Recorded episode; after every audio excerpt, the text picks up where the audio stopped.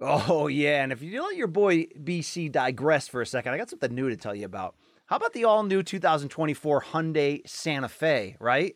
How about a vehicle equipped with everything you need to break free from the dull work week and embark on an adventurous weekend with your family? And if you're looking for features, the all new Hyundai Santa Fe has you covered, like available HTRAC all wheel drive so you can take on the dirt trails and kick up some of that mud. And with standard third row seating, you can make sure the whole family can experience the thrill together. Available dual wireless charging pads make sure no one gets stuck in the great outdoors with a dead phone. Make sure you can worry less about the rugged terrain to come.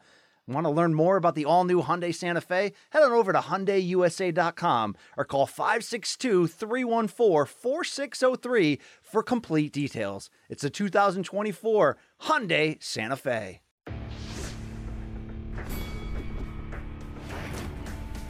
Reveille, reveille, donks. Look at us now, tip to tip. This is our life. This is our passion. That's the spirit we bring to this show. I'm Luke Thomas. I'm Brian Campbell. This is Morning Combat.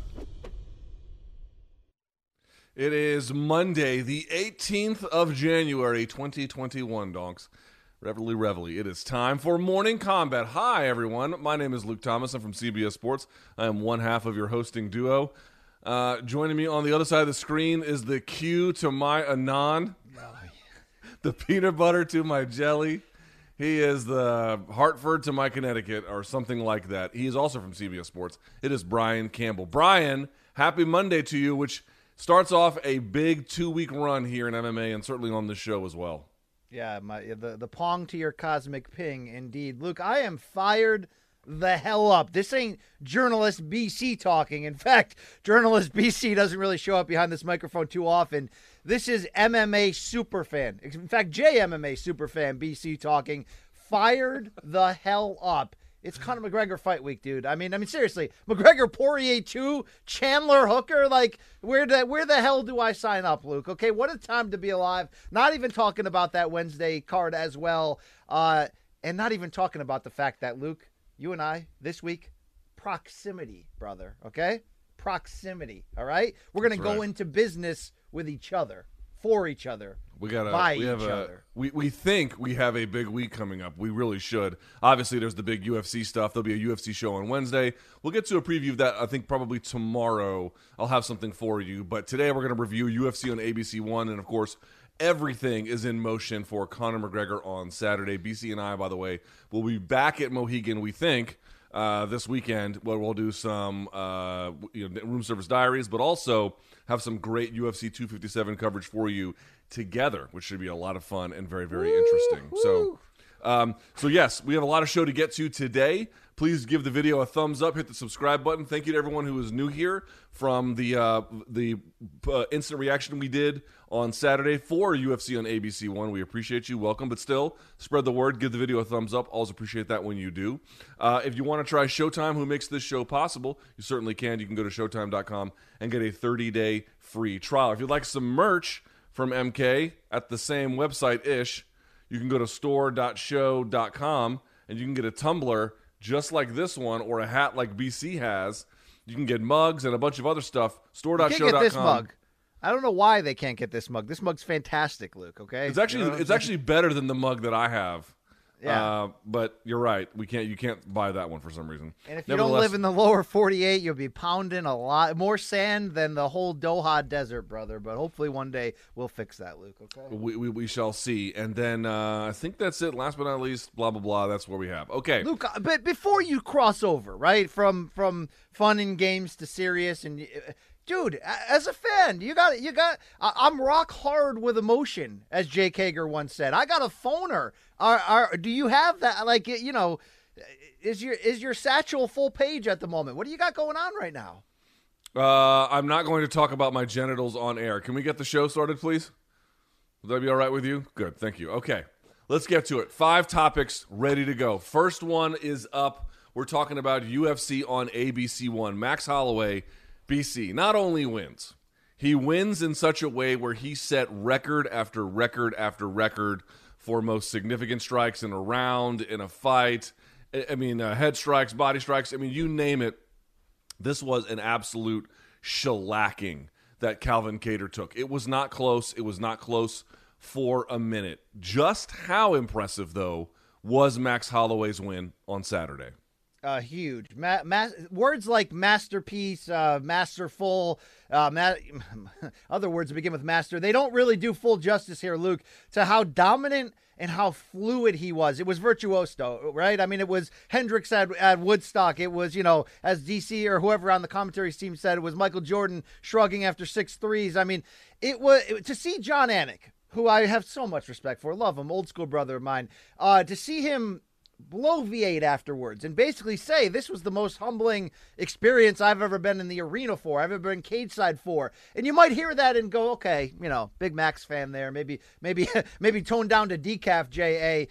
Luke, then you see the damn stats over five rounds. I mean, he didn't just break these records, he shattered them. And you know that whole moment in round five with the whole listening to the bo- the commentators turning back, screaming, "I am the best boxer in MMA," and then delivering almost a no look combination and landing.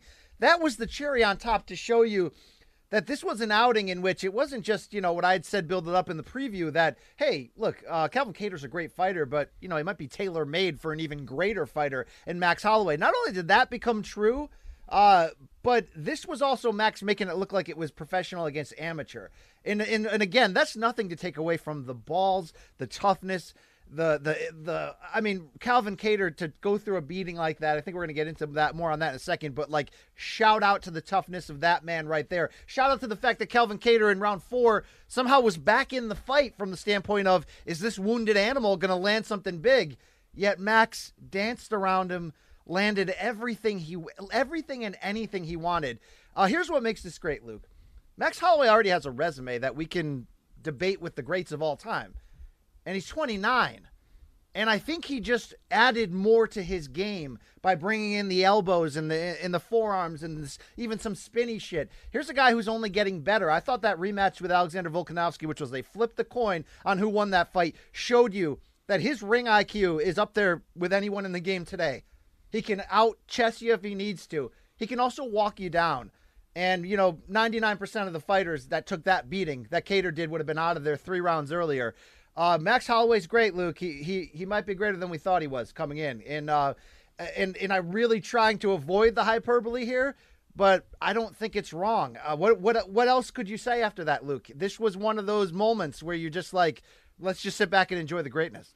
Now, I know there are a lot of people who believe that Max should be the champion right now, that in either the first or second, or even some cases both, they believe he beat Volkanovski. But just for the moment, I don't want to relitigate that. Let's just accept reality for what it is. Whether you believe he should be or shouldn't be, he is not.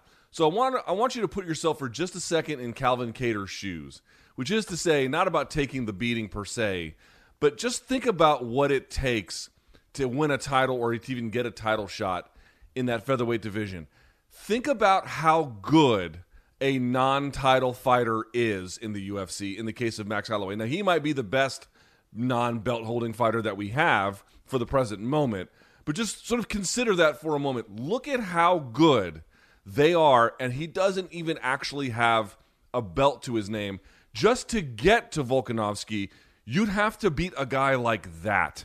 Boy, good luck because you're going to need it. That was one of the most impressive things I think I've ever seen. The question is, you know, is it the best performance in UFC history? Well, you'd have to define the terms by which you mean that because BC, I saw some folks saying like, "Oh, Max is showing people the new way to fight, you know, high volume, blah blah blah." I don't think that's the right lesson to take. Certainly, there's well, something he's to be always said. been high volume, Luke, right? But I Right. think he's uh, adding more of a. And it's not that he's never been a finisher. I Well, mean, look I at mean, the Jose, two Jose Aldo fights, but it, it, it wasn't like, but it wasn't like he got away from the volume here. I mean, this was more volume, literally than ever. You're right. He's at. I mean, that turning back kick was great, and some of the leg kicks and the and the stomps he was trying. Those were all part of an effect. And the elbows, right? He hadn't thrown elbows like that before. I mean, all of that he's adding to the pieces of the puzzle. But here, here's what I mean to say. I don't think that's the right lesson to take. Not that what he does doesn't work. It works in ways that is just magic. But, you know, he also has gone 24 fights, BC, without being knocked down. I mean, let's just say it out loud. He might have one of the best chins in MMA history. I mean, that dude has a fire hydrant for a chin. And his style, where he gets hit a lot, he gets hit nearly five times every minute. That's pretty high. The difference is Max can just take it and roll right on through. He's got good defense too. You saw a lot of slipping. I'm just saying, I don't want folks to overly sell how uh, scalable this style is. It's a style that he can do given his gifts. But there's one real point that I want to make, and it was actually uh, somebody who wrote to me, um, building off of something that I had said previously. It was a writer, uh, or excuse me, a reader named Jacob. I don't, I forget his last name, but I want to make sure that I give him credit. And he made a point that biblical it- name, Luke. Jacob, great biblical sir- name. yeah, I've got a biblical name. How about that? Uh, but the point is this: the, the the the point is this, BC and Jay. Please stop interrupting me in my fucking ear. What I would say is, I think that Max Holloway is the sort of strategic, tactical heir to George St. Pierre. Now, Max Holloway is not St. Pierre. In many, many ways, they are very, very different kinds of fighters with different levels of abilities, different kinds of abilities, different runs in the UFC. I don't mean to make it, it's not a totalizing comparison. But what was the key that you now see fight over fight, including in the losing efforts, but certainly between the first and second Volkanovski fight and in this one and virtually every other one that he has? He has a tailored style to each individual opponent. He doesn't dramatically change his game, but he asks himself, What are you good at? What am I good at? What can I do to take the conditions under which you succeed away by virtue of my skills? And he makes slight adjustments, fight over fight, to do that to these guys so that he has a perfectly tailored game plan for them. The only other fighter that did that at a very high level, fight over fight over fight, was George St. Pierre. He And- is well, Max Luke- Holloway incredible with that. and let's also respect that that short but powerful run Tyron Woodley had atop the welterweight division when he was basically beating each opponent at the skill that they're great at, as efficient as possible. So I want to give him that credit. Didn't Sort of. I mean, he, he knocked down Darren Till, but then he kind of walloped him on the ground. It's not exactly the same thing. All right. Well, look, your point on GSP is interesting, and I think certainly the second Volkanovski fight really echoes what you're trying to say here. I just want to go back to that word virtuoistic, virtuo, vir, virtuosity, vir, vitriol. That's it. That's it. vir- virtuoso. Um, we usually think of a virtuoso moment as a short spurt of like otherworldly subconscious brilliance, right? Like Michael Jackson doing the moonwalk at the uh, Motown Awards back in the early 80s. You're just like, oh my God. Uh, Anderson Silva in front of Forrest Griffin, just dodging bullets and landing. Um, Steph Curry dribbling through eight people and hitting a fadeaway three, right? All the way, Holloway kind of did this over the course of like five rounds. Like I don't think I've seen something like that sustained over the whole thing. Now it wasn't all magician magic, but but maybe more toward your GSP comparison. It's just like he figured out the way to go, and he just consistently stayed true and was brilliant from start to finish. The pace, the the efficiency, the the accuracy, the speed, the power. I mean it's crazy, Luke, and I don't want every time somebody wins that we come back on this show and do the knee jerk thing that we all love to do in this new age of digital journalism and say, well, after a win that great, let's look back at Max's resume now and put him in the go category. Where does he rank? I don't want to do that BS, but I do want to say at 29, his resume is already ridiculous. I don't think Cal- the Calvin Kattar win will will stand out higher than you know the seven or eight or nine other crazy, amazing wins we can put higher. But it was a I guess a good timing, a good, a timely reminder of just how great he is, how he's even getting better, and how um, we're looking at one of the all-time greats here. I mean, just straight up, and it, it Yes. is great to see. And I think a little point you said earlier, I want to expand a little more on was the path to the featherweight title right now. Lightweight, historically deep. Bantamweight right now, crazy deep. Women's strawweight, always going to be fun in games. Featherweight's freaking insane. We got Alexander Volkanovski. Luke, for all we know, Brian Ortega is going to beat him and become the champion this year because Ortega looked like a million dollars against the karate or the the uh, Korean Zombie. Um, I'm already out here bloviating that I think Zabit long term is going to be the guy, and I know everybody wants to kill my cash ass for that, but whatever. Um, and look, that's just you know three or four of the names right around here. Yair Rodriguez, the other guys that are that are here. I mean, it's an insane time at featherweight.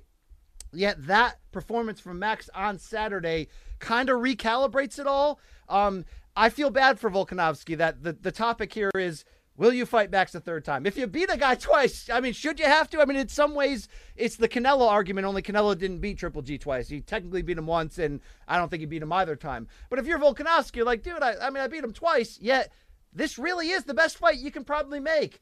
And I'm not even sure Volkanovski is going to beat Ortega. I'm not even sure who's going to be fighting for the title at the end of this year. Wow. Like, thank you, featherweight. What a time to be alive.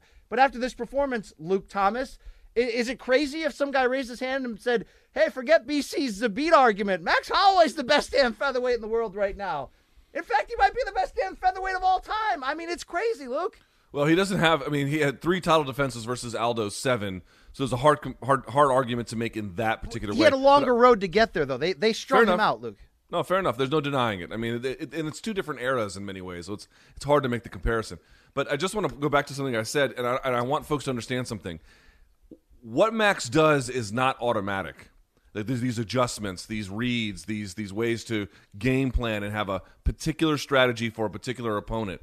That is not a thing that hardly anyone in MMA can do. One, I know a lot of coaches and a lot of fighters who don't believe in that approach. Right? Number that's the first. And the second one is I know a lot who try who just aren't very good at it. I mean, here's the thing they go through ahead of time and say what can we need what do we need to do? And they develop a game plan. They work on a particular set of skills a particular set of tactics right? And then it just so happens that virtually every time they're on the money with it right? I mean you could say were the adjustments enough to get the win in the second volkanovski fight? It's debatable but they were very good adjustments. There was nothing wrong with them. They were all on point. It's amazing how good max is and i want to make sure this is clear Max's team is the most underrated team in all of MMA. These guys don't do a ton of interviews by their own choice. I mean, I, you know, I have a good relationship with them, and they often were like, "Yeah, I don't have much to say," but they're good people.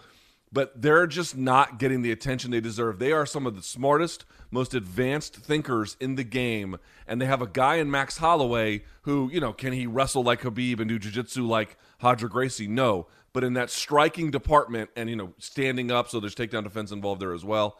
In that particular realm, he has some of the most adaptable striking, the most adaptable game maybe I've ever seen in all of MMA. He is so gifted there. We are witnessing somebody who is so special. And I got to tell you, Ortega looked amazing, amazing against the Korean zombie. Volkanovski's got his hands full, but I got a feeling, BC, Volkanovski's going to win, and we're going to get back to this third one. And I have to tell you, both times I thought Volkanovski was I, no. At first one I was on the fence about it. I think I'd maybe picked Max. Second one I thought Volkanovski was going to win. I might be back on the Max train, BC. I think Max might be have finally found a space for himself to get it done. And I have to say, I wonder what you think about this. Do you think that those two Volkanovski fights, whether you thought he won or he lost them, there's just no doubt in my mind that they made him a much better fighter. Agreed? Oh, they did, and and that's and that's what happens to the greats, Luke. You you like I always love Max's attitude. I mean, I got a video on my phone, Luke. I was uh, cage side um after Max uh, at UFC 236 when Max lost to Dustin uh, Poirier, and he gave his soul into that fight. Right, an absolute classic, high paced war for five rounds. He came over, and I think I was sitting next to Mike Bone. You know Mike Bon, Mike Bone, right? The, Mike Bond, that guy, the white, the guy, great guy, right? You know? Boner, yes, yes, Boner. Boner, yeah. So I'm sitting next to Boner Stabone over here. Max comes back, his face is all mangled, and he gets in Boner Stabone's face. He's like, "Oh my God, the Raptors just lost, you know, 11th Island, baby." I mean, like he's so um, you you can't shake him. The fact that you know these wins and losses, having the title, not having the title, doesn't bother him is is ultimately the sign of of greatness, right? And it, and it's it's his ability to bounce back and adapt, as you're saying, is insane. And um, I forgot the original spirit of your question there, Luke. But I will say How, how much? uh, how much the Volkanovski fights made him better? yeah, oh yeah. So so certainly because uh, you know that's when you find out if the greats really are the greats. Can they game plan back? You know, it's not just having a um, unshakable belief to be able to come back and win big fights again. It's saying, how can I use this to help me? How can I change? How can I grow? How can I evolve? And uh, again, how many times have I counted Max out? And I don't mean count him out like I just mean count him out in a big fight where I go, okay, you know, he, he's really good, but is he is he great? Is he you know, yeah, he's freaking insanely great. I mean, and, and it's enduring over a long period of time here, Luke. Um, I don't know if we're gonna see Holloway Volkanovski three, but I do know if there's an opening to make it, Dana's gonna make it, and some of that is because of Max Star Power, uh, company guy, great guy, all that stuff. But um, Luke, I- always try to play the devil's advocate on this show, right? And in this game, right? Just like I want to get so fired up. I want to do the Jon Anik thing and say, you know, what I just saw was the greatest thing I've ever seen. And it was. And I did do the Jon Anik thing. I got a phoner, Luke, from here to Hanover, right? I mean, I, I mean, Is there a little fool's gold here in Calvin Kattar? Tough as balls, one four or five No. coming in, but but but no no no no no. No. You know, it's funny. I, I mean, I, I want to be clear about this. There's no. I mean, we're heaping praise on Max. I have to tell you, I would love to talk about who tallied the numbers, though, because as you know, I go back and look at these things in slow motion and I count them up. There was a lot, and when I say a lot, dude, I mean a lot of shots that did not land.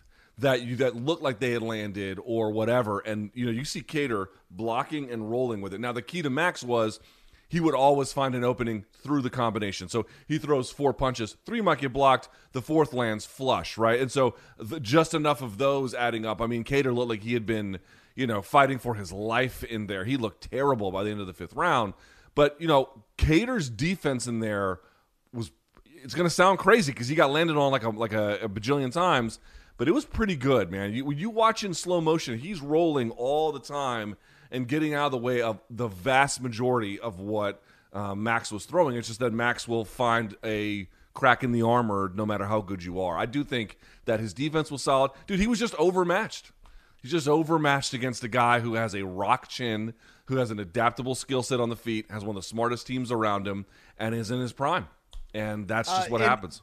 And he almost made Max shoot his load late in round four, right? Like you know when Max was flurry into the body and had uh, Calvin pinned against the cage, we're all waiting for it to be stopped, and uh, for Calvin Kattar to come back and land some bombs and suddenly be the guy coming on for that short little thirty second window, and everyone's typing, "Oh my God, is this the round or fight of the year?" Which was a little bit too much in the uh, in the wrong direction since it was such a one sided fight, but it was a great moment. It's a it's a testament to his toughness. I just wondered if he really is of that ilk, was it the perfect opponent at the perfect time for Max to paint this masterpiece? It still could be true. All of the things we said still could be true. Either way, get Max back in the damn title fight, okay, Luke? Um, I don't, I don't know, dude. I just see things in the Zabit category, Luke. I don't know if everyone's going to be able to do this with the ease against him. I think Zabit sometimes fights to the level of his competition, but I think he's the right guy to decode these elites in the end. We'll find out. We could be sleeping on Ortega being that right guy when you mix the toughness, the power, and his improved IQ and mindset from two years away. But wow, La- uh, Jose, Jose, last thing on this was a question of best fighter ever out of Hawaii,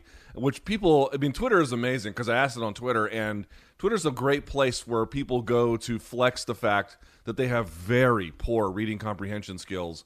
The argument is not as BJ as advanced at his best in a different era, as advanced as Max is today. Max is clearly of a new generation of fans. That's not the question. The question is if you're the first American to win the world championships in jiu-jitsu and you capture the lightweight title and defend it and you capture the welterweight title, how does that stack up against a guy who's got three featherweight title defenses, right? And again, they're different eras, they're different accomplishments. BJ went on a historic slide, the worst of which you couldn't have imagined when he was on his uh, lightweight run. Max is still in the thick of things. The answer is probably going to be Max, even though Max doesn't have the wide breadth of accomplishments. But no, the, the the spirit is not who is the best, you know, uh, in terms of the most advanced fighting in the modern sense. It's who did as, as much in their era. That's the question.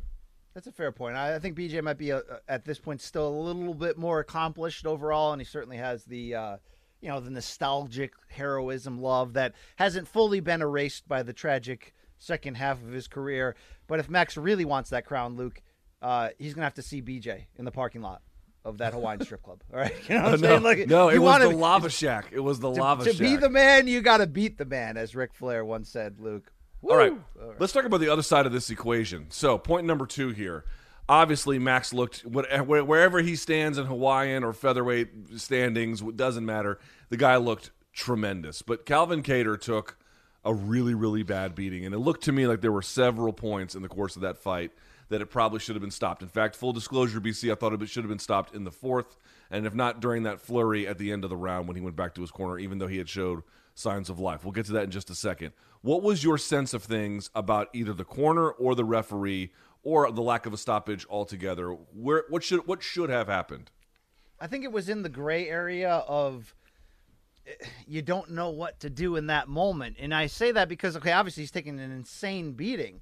And and you know, uh, more often than not you would stop it in that spot. But again, he, sh- he showed life I- I- in round 4. I mean, look, there was a window, a pocket as I mentioned where it looked like he's coming on. So I do want to I do support like I always I'm the guy who's telling you there's no moral victories in losing. So if you if it's boxing and you're taking a beating and you have no chance to win on the cards and you don't really have big knockout power and you're not going to land the big shot, why is there a moral victory in fighting four or five more rounds and getting your ass kicked? There is none. But this is Calvin Kattar's kind of biggest shot. This is almost his title fight, right? If he beat Max here, I mean, he might not get a title shot next, but this is his moment.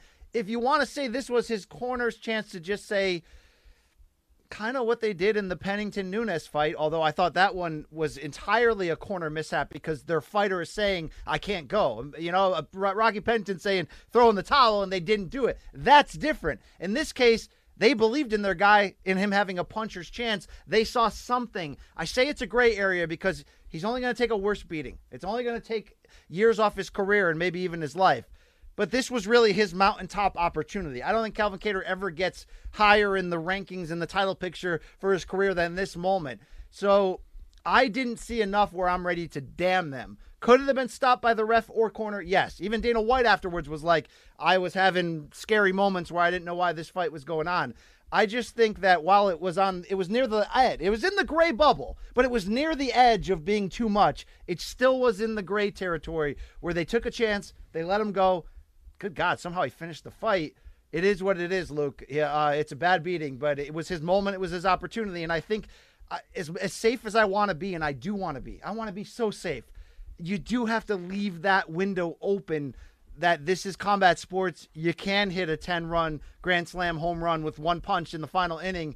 Uh, he showed enough life, Luke, in the biggest and most important fight of his life. Where I think if, if it was ever going to happen, it was right then and there. Let him let him try it. I mean, to say that this fight should have gone the distance is to argue that the greatest accumulated beating maybe in UFC history deserved to go to a decision. Well, I got a hard time justifying that. In fact, I can't. I, I, don't. I don't know how you can make that claim. Well, look, was there a moment in the in the fifth round? Was there a single moment where? Because I think this is in round four. He was before he came back. Kattar was taking a beating, I don't think he took that same beating in round five. Was there a moment, a window where you're like, all right, Herb, it's time? I don't think that moment ever sure. produced in round five. The, and certainly in round four, a couple times in round four. Well, the problem is he rallied back in round four. So that's my whole right. point. This is, but he only rallied back after they let the beating just go on and he just stood on his feet wobbling. And they just said, yeah, well, I mean, you're still conscious and your organs haven't totally failed. Let's just keep this going. I mean, here's here's basically the point. I mean, okay, to me, the major issue is I, whatever the rules say, they they appear to give some latitude to Herb Dean. In fact, you notice there's not a lot of criticism of Dean this time. Most of it is about his corner. Whether or not that's fair, that's just the reality. Like I'm looking around, that's where most of the energy is being spent examining.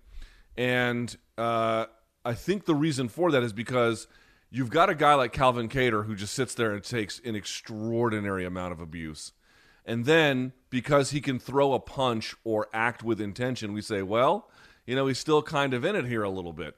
Couple well, of things. He also showed defense, and he wasn't getting dropped left and right. Luke, there are there are, there are reasons why you like, don't have to get like, dropped to get stopped. Plenty of guys get stopped. I'm just feet, saying, even when, even when, they're conscious. You get dropped, the bat phone starts ringing in Herb Dean's ear, and he's like, "Okay, I, I gotta, I gotta stop." Right, but the this. question or, is, the question is, is that what it takes? That seems to me a very crude way of evaluating fighter uh, uh, health and safety. I mean, here's the point in the end, there's a good, probably a, a decent, you know, strict argument to make that Herb was, you know, can make a case that he was following the rules set out in front of him, right? So their question is, should the corner have exacted more mercy? You've got a guy, you got to know who your guy is, and you got to know who your guy is fighting. Max Holloway has maybe the best chin in MMA history. You've gone 20 minutes with the guy, and your fighter has taken a literal, and this is not an exaggeration, a historic amount of abuse. You think he's going to go out there in round five and put down the guy who's got the best chin in that division by a mile and maybe the best one in the history of the fucking sport? 24 fights in a row, and they can't even sit him down with a punch across two different weight classes. It's fucking fantasy. It's total fantasy. You have to know what your guy is capable of, and you have to know what you're up against. He is not going to land some wayward shot on Max and then make him rethink everything. Dustin Poirier landed over 100 strikes on Max and couldn't sit him down, and Dustin Poirier can thump. You think Calvin Kattar can match that? It's just total fantasy. Here is the problem all they are doing is asking themselves, hey, is this lifeless husk of a man that used to be you know, the husband and father of children. I don't know if he's got kids or not or whatever, if he's single. But this lifeless husk of a man who can he still robotically throw a punch? Is he still fighting on instinct enough where and, and you know mechanically efficient enough with enough balance there for us to stay he's still in it? My answer is who gives a shit? If you've gone 20 minutes like this and you've taken that amount of damage, to me you have crossed the line where you're saying, how much damage are you just going to let a guy take in a fight that's 20 minutes? How much are you going to do this? You notice that no one's complaining about the lack of a Kilburn stoppage, the opening fight on that card. And that dude got wild, but he was doing a lot more. Level changing, wrestling. It was only 15 minutes. It wasn't nearly as much. After 20 minutes, how can you look at someone and say, this guy still has a chance? He had no chance. He had no chance other than the opportunity to take more beatings. So this idea that while he threw a punch with coordination that you know looked like a professional out there, I don't give a fuck. Who cares? look, you have you have absorbed a kind of damage that can change the trajectory of your life and career. End of argument. Old Man Winter here. If I had it my way, it would stay winter all year long. Short days, wind chill, black ice, and a good polar vortex. Oh, heaven! Wait, is it getting warm in here? Your cold snap is over, Old Man Winter. Spring has arrived. Spring. Spring is here, which means it's the perfect time to get away in the Hyundai you've always wanted. Visit the Hyundai Getaway Sales Event, where you can get great deals on all of our award-winning Hyundai models, like the tech-filled Tucson and Kona, as well as the spacious Palisade. Enjoy wherever you go with the peace of mind that comes with America's best warranty and three years or 36,000 miles of complimentary maintenance. But hurry in, these deals won't last. Add more joy to your journey at the Hyundai Getaway Sales Event. Now get 0% APR or up to 1500 bonus cash on the Hyundai Tucson. Now, during the Hyundai Getaway Sales Event. Offers end soon. Call 562 314 4603 for details. Robert Half research indicates 9 out of 10 hiring managers are having difficulty hiring. If you have open roles, chances are you're feeling this too. That's why you need Robert Half. Our specialized recruiting professionals engage with our proprietary AI to connect businesses of all sizes with highly skilled talent in finance and accounting, technology, marketing and creative, legal, and administrative and customer support. At Robert Half, we know talent. Visit roberthalf.com today.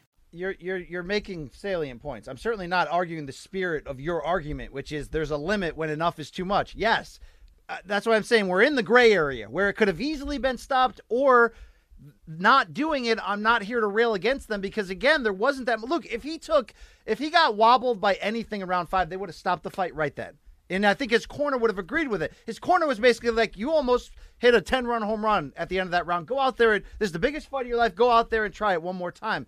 To his credit, he never stopped defending himself. He never stopped firing back. I'm not saying these are reasons to let a man get brain damage. I'm just saying we're already in that gray area. This is the biggest fight of this guy's life. The reason why you don't let a fight, the first fight of the night on the prelims in an empty arena, go to that level is because it's not the damn main event with title implications at stake. So I'm not here to argue that I should tell his family 10 years from now that title implications allowed your husband to take a longer beating. I'm just saying at some point, Luke, and it's always a hard decision to make. When we're talking about boxing or MMA and we're talking about deciding when a fight ends, some percentage of that decision is I signed up for this. I know the violence that's at stake.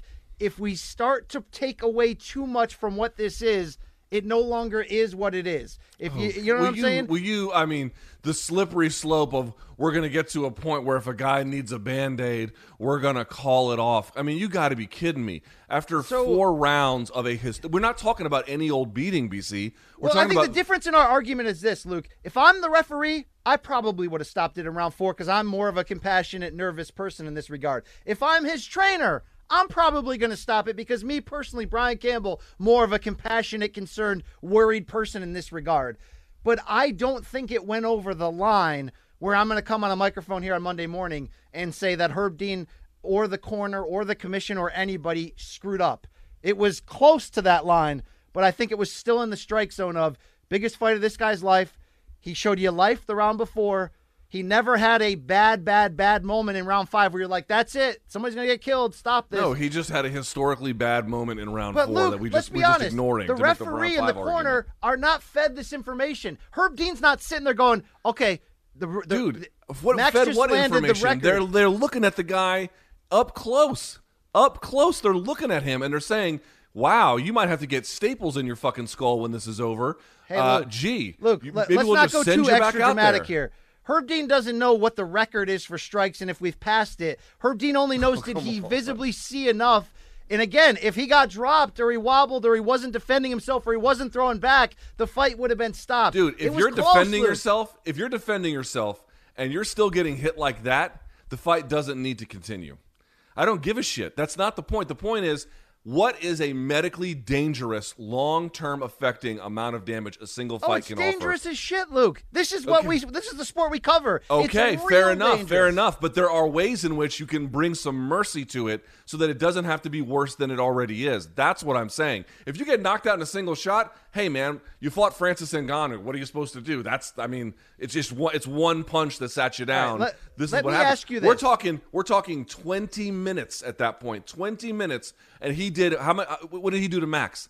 Nothing. He landed a couple of nice right hands and a left check hook once.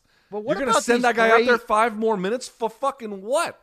What? Well, because they thought their guy could have a home run chance because he Dude, showed legitimate is- life for a window. in this is what I'm saying every time, but hear me Uh, out. Luke. I'm not Every- the guy defending that people should be put out there to get killed. I'm saying in this one instance, I don't think anyone did anything criminally wrong. Biggest fight of this guy's life. But answer me this: the great all-time wars, right? Two-way wars. Hendo Rua won. Uh, Ward Gatti's, uh, you know. Uh, what the, the, the for the other one the uh, the the you know Jones where here. Gus. Jones Gus is another one. Uh, you know the the the Bigfoot against the damn Mark Hunt, you know, won. The Corrales Castillo won. There's they get to a point where collectively each of them are in their own Calvin Kattar versus Holloway moment. But Luke, do we let that go on because we're in this gray area of this is an all-time great fight? What are you gonna do? Stop the fight and go no? Both, both of you guys have taken too much damage. It's a draw. No, they let round five go on with Hendo and, and Rua Yeah. while we're all biting our nails there. Yeah, They let- because both guys showed a capacity to win. If after know, 20 Luke. minutes you've shown zero capacity to win, You're not getting my point, Luke. I get my your point. point. You're trying to- to say, you're, I get your dude. I'm not confused about your point. You're trying to say, well, this is a case where you have not one but two combatants where you're getting. So we just go. We hope for the best, Luke. We hope for the best in that instance. All I'm saying is they hoped for the best for Kattar, but they would have stopped it if he got into serious trouble in round five at any point. He It got into serious trouble into round four. He And he so got he got did- rocked and round so did well. Hendo and Shogun, Luke. But Dude, what I'm saying, dude, by round four, what was happening in Hendo Shogun? There were 3 They're rounds. dead. There were 3 They're both rounds on the of Sho- verge no, of no. death, No, no, no, no, no, no, no. There were three rounds of Shogun getting his ass whipped, and in round four, he came back out there and put it on Dan Henderson, and then did it again in round five. That is a very different scenario. I'm talking about you've had a championship round go by, 20 minutes in the book, and what do you have to show for yourself? Nothing. You have nothing to show for yourself after 20 minutes. This is my point. I don't think Tyson Chartier is a bad person. I don't think Herb Dean's a bad person. I, I, in fact, I respect both of them very, very much. I do agree with you, BC. None of these calls are easy. And when you have a back and forth between two of them where they're both taking damage, you know they're not going to be the same afterwards. This is a very difficult call as well. But my point is to the extent you can introduce rational mercy into the game, and and if it's back and forth, I don't know what the answer is. This was not back and forth. This was not that same call. This was a guy who was let out this, for Luke. another five minutes of a beating he did not need to take.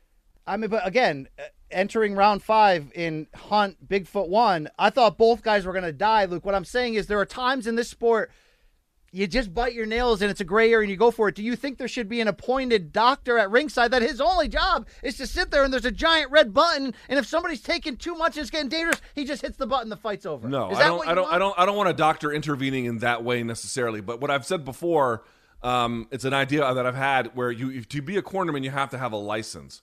And the thing that I've picked up on, this is what I mean. Like, dude, Brandon Gibson has my highest respect, and he has talked to me before about fights. He, you know, he wish he would have called that he didn't. You know, he wish he would have thrown in the towel, and he didn't. And then when you talk to people like that, you realize they are humane guys trying to make the best call for all the reasons you articulated. That they love these people. This is a big fight for them. Blah blah blah. They need the money. Whatever, whatever it is. Uh, but what you find out is the only metric by which they are making that call is okay, is this person utterly lifeless? No, they have some. They have defense in them. They're throwing punches. Let's just send them back out there. My, my only ask is there should probably be some training around at least getting to think about, dude, what have you done in this fight? Like, what have you done? And how much am I really willing to put this guy through for their future? To really, in that moment, get them to internalize that. Because in boxing corners, you hear them internalize that in that moment. So, what I was saying is if you want a cornerman's license, I would like to see some training around that. Does that solve the problem? I have no fucking idea. But my hope is it makes progress. I will say this: if this fight was stopped in round four, we wouldn't have a debate right now if it should have been stopped. And I also think because it didn't get stopped because he never got into hell in round five, I don't also think it's a debate topic. I think he just entered into hell, Luke, and we, we bit our nails because it was in that gray area. He had a chance to, to come back and win the fight. He didn't do it. He also didn't get close to death's doorstep. Everybody survived, Luke. I don't know. I don't know, Luke. You know, I, I'm, I'm with Spencer you on the Fisher, let's protect Spencer the guy's Fisher, future. after those wars, felt more or less fine when they were over. You know, maybe he had a headache or had to get stitches or whatever. He didn't feel it then. It was only ten years afterwards. So you know, this idea like, well, you know, he got on, he wasn't on death's door.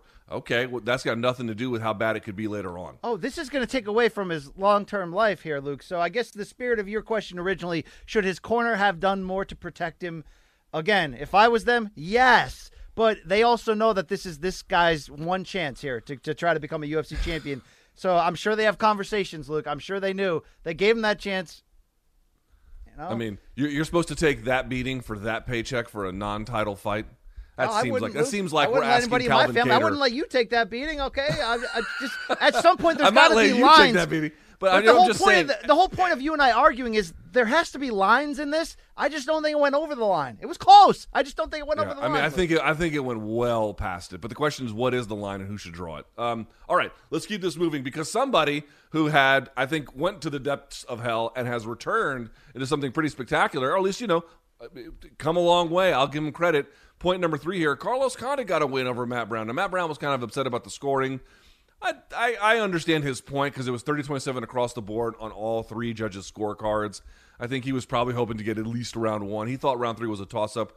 I don't necessarily agree with that one, but you know, I can understand being as competitive as it was, and you know, you have nothing to show for it on the scorecards. Still, just the same. Talking about Carlos Condit, BC. What did you make of this? Now he is not ranked. Matt Brown's not ranked. Court McGee was not ranked, but he's got two wins in a row now, showing some signs of life. What's the road ahead for him? I don't I don't want to push uh, on the gas pedal too hard here. He's still in his late 30s. This was a better performance than than certainly than I expected coming in. I was the one who told you leading into this fight, why the heck is Condit favorite here? I mean, I you know, I thought this would be a fun matchup, a somewhat even one, but I thought Matt Brown was going to overcome him. In the end, I thought it was a close fight. I thought it was 2 rounds to 1. Most likely Condit deserved the victory. Could you have made it a hipster case for Brown? Yeah, but that's a 2 to 1 Condit win it's impressive. He was efficient. He was technical. He didn't get into trouble. He did a lot good. Luke, I thought he looked a lot better in this fight than he did, you know, in, in a long time. But I don't think we're talking, uh, you know, God, title picture or top five or even top 10 here, Luke. Uh, at some point, I always say this you got to protect the names who have enough in the tank to linger but they don't have enough, Luke, to, to climb the ladder. I think any legitimate contender here is going to beat him because I think he's still a step behind. This was a step forward in his evolution from those disastrous, damaging losses. And again, I give this man credit, his commitment to his craft, that he can put forth a performance like, like this. But he's also fighting 40 year old Matt Brown. If you're telling me this gets him a larger money fight or, or a fight we're going to care about, but it's a smart one, it's an old guy fight, it's Condit against a retiring Diego Sanchez or Condit against Nick Diaz coming back. Damn right, I'm all for it, Luke, okay? Condit rematching a comebacking GSP. Something like that. Yes, Luke. But I don't want to see, you know, this this is not enough to get me into the, hey, is he one win away from fighting, you know, Colby and Masvidal and Usman? No, stop. Stop that. Stop that, Luke. Yeah, I mean, I, I, you know, it's the guy is so revered that if you say things like he should be, you know, match made appropriately for someone at his age and the level of, you know, ability he has left, they're like, "What? You you don't think he can be a contender again?" I was like, "Well, I'll say this: Could I close the door on him finding a way back into the top 15? No, I could not close the door on it. I certainly wouldn't bet on it, and I wouldn't really rush it either." The guy is capable of winning at the UFC level, and that's not nothing. That's pretty spectacular, especially after all the wars he's been through. You know what's kind of funny, BC? everyone talks about the wars he had in UFC, uh, in particular the Lawler fight, which I don't think he ever recovered from. The dude had a lot of wars before that. I mean, his fights with Kampmann were, if not wars, certainly you know hard on him. I mean, I went back and I watched the Hiromitsu Miura fight from WEC. My God, that was an abuse fest.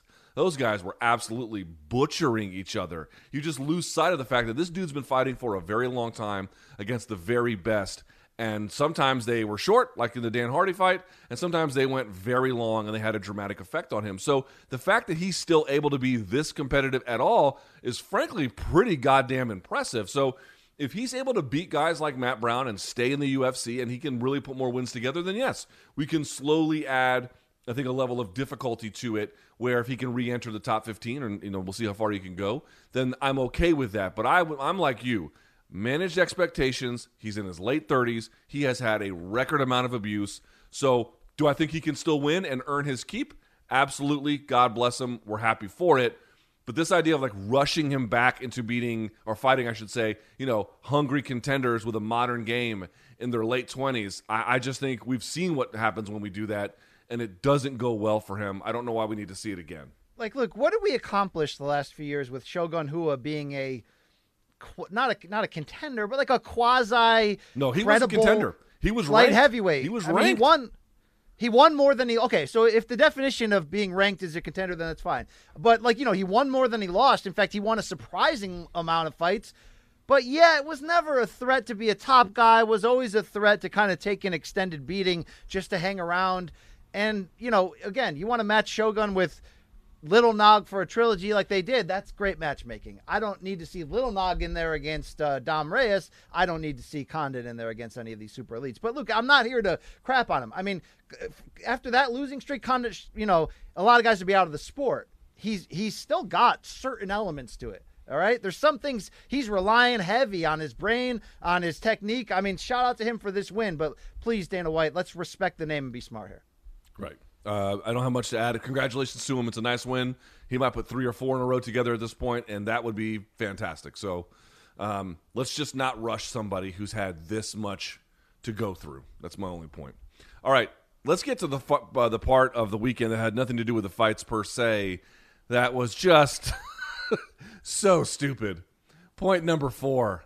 My God, BC, the decision with Khabib, which they literally compared to LeBron's decision, which I could not believe. Well, I mean, they were very different. They were not even remotely the same. But, you know, when LeBron did the decision, he was widely panned for it. There was total blowback. It blew up in his face to the nth degree. Obviously, he went and won some titles in Miami, but that, that moment in time was a total disaster. They were actually making active comparisons to it on the ESPN MMA social media account, Daniel Cormier giving it lip service.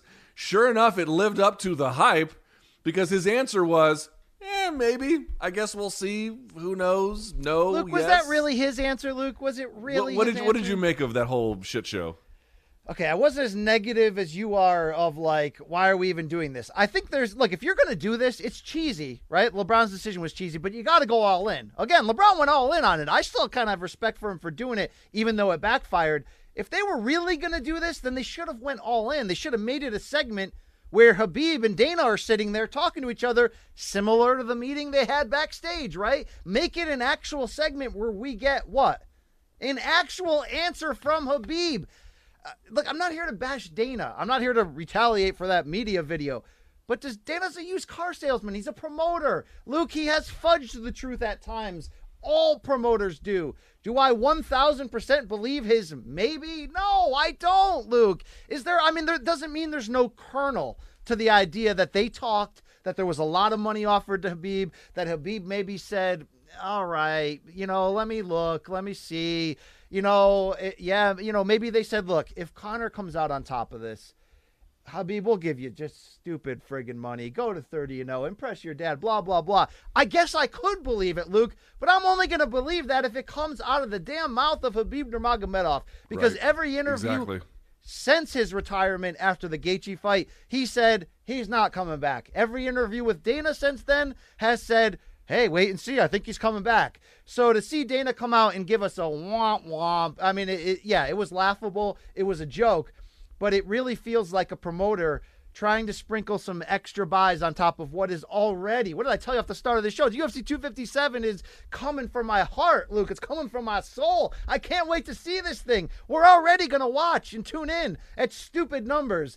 This felt ploy ish. I also didn't like in the post fight press conference Saturday night when they somebody brought up a great question said Dana uh, is GSP still on the table for Khabib and Dana's like no we didn't talk about GSP at all he doesn't want to fight him blah blah blah and then you see the Schmo had a video out there on social media that's getting passed around where he was interviewing Dean Thomas and Khabib walked by and they're talking to him and Khabib's like, yeah, I was just in uh, GSP's Instagram DMs trying to talk to him about if he's going to come back. So no, Luke, I don't believe anything Dana said. Okay, let's let's let's wait till we get a microphone in front of Khabib. If he says maybe, I'll believe the maybe. From where I stand, Khabib's not coming back. But does everybody have a price for the million dollar man? Of course. Luke, it's still not out of the out of the realm of possibility that if Conor McGregor beats Dustin Poirier, that the UFC does not throw stupid record-breaking money at Khabib, and that he might look at the reality of it, talk to his family, and go, "Yeah, I'll smash this guy one more time, and we're all going to be retired, you know, for the rest of our lives, and our grandkids will eat well." Yeah. I mean, it was a cheap ploy to get attention for this fight this weekend, this past weekend. Look, it's a cheap he ploy. ain't fighting Charles Oliveira next, okay? It's not Well, I happening, know, bro. I know, I know. It was just a cheap ploy to get attention for this one. I mean, I guess I do think that they want Nurmagomedov to come back and fight one more time. I don't think that that's, I don't think that that's false necessarily. But um, you know, the way in which it was presented, they even put out a press release being like, "Check in at three on the ABC." It's like, okay, this is what this is about. It's just trying to get eyeballs for something that is not necessarily something that is eyeball ready, or you know, I mean, again if you accept Dana's version of things, and I sort of treat what he says as like a one championship pronouncement, it's like I can't say that it's false, but I'm not really ready to accept it without further documentation. Um, even then, he wasn't ready to commit to anything. He, his whole point was, well, we'll see, blah blah blah. I mean, how how ready is he to do that kind of a thing? Until he says it. To your point, BC, I, you know, I'm not ready to listen to anything. I mean, for folks who may not remember this, Dana White uh, lied on the record to media about uh, matters related to the season when there was Rich Franklin and Tito Ortiz and Chuck Liddell on the Ultimate Fighter, and he, everyone kind of laughed it off, like, "Oh well, it's Ultimate Fighter. W- You know, who cares about that?" It's like, dude, if you're gonna give an interview to the press and you're gonna knowingly say something false and then be like, "Who cares?"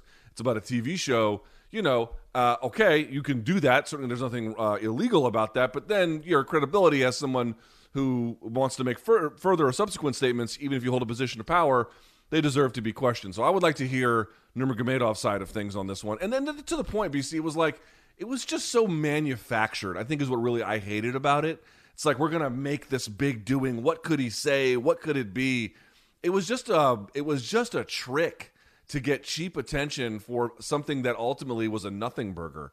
That that ultimately was the thing that got me. It's like we have this great event they did a lot of work to put on. They had a great main event ready to go. This new arena, there were fans back there. The fans, to my knowledge, what, what I could hear, didn't really woo. It was good to to hear them. I think for the most part.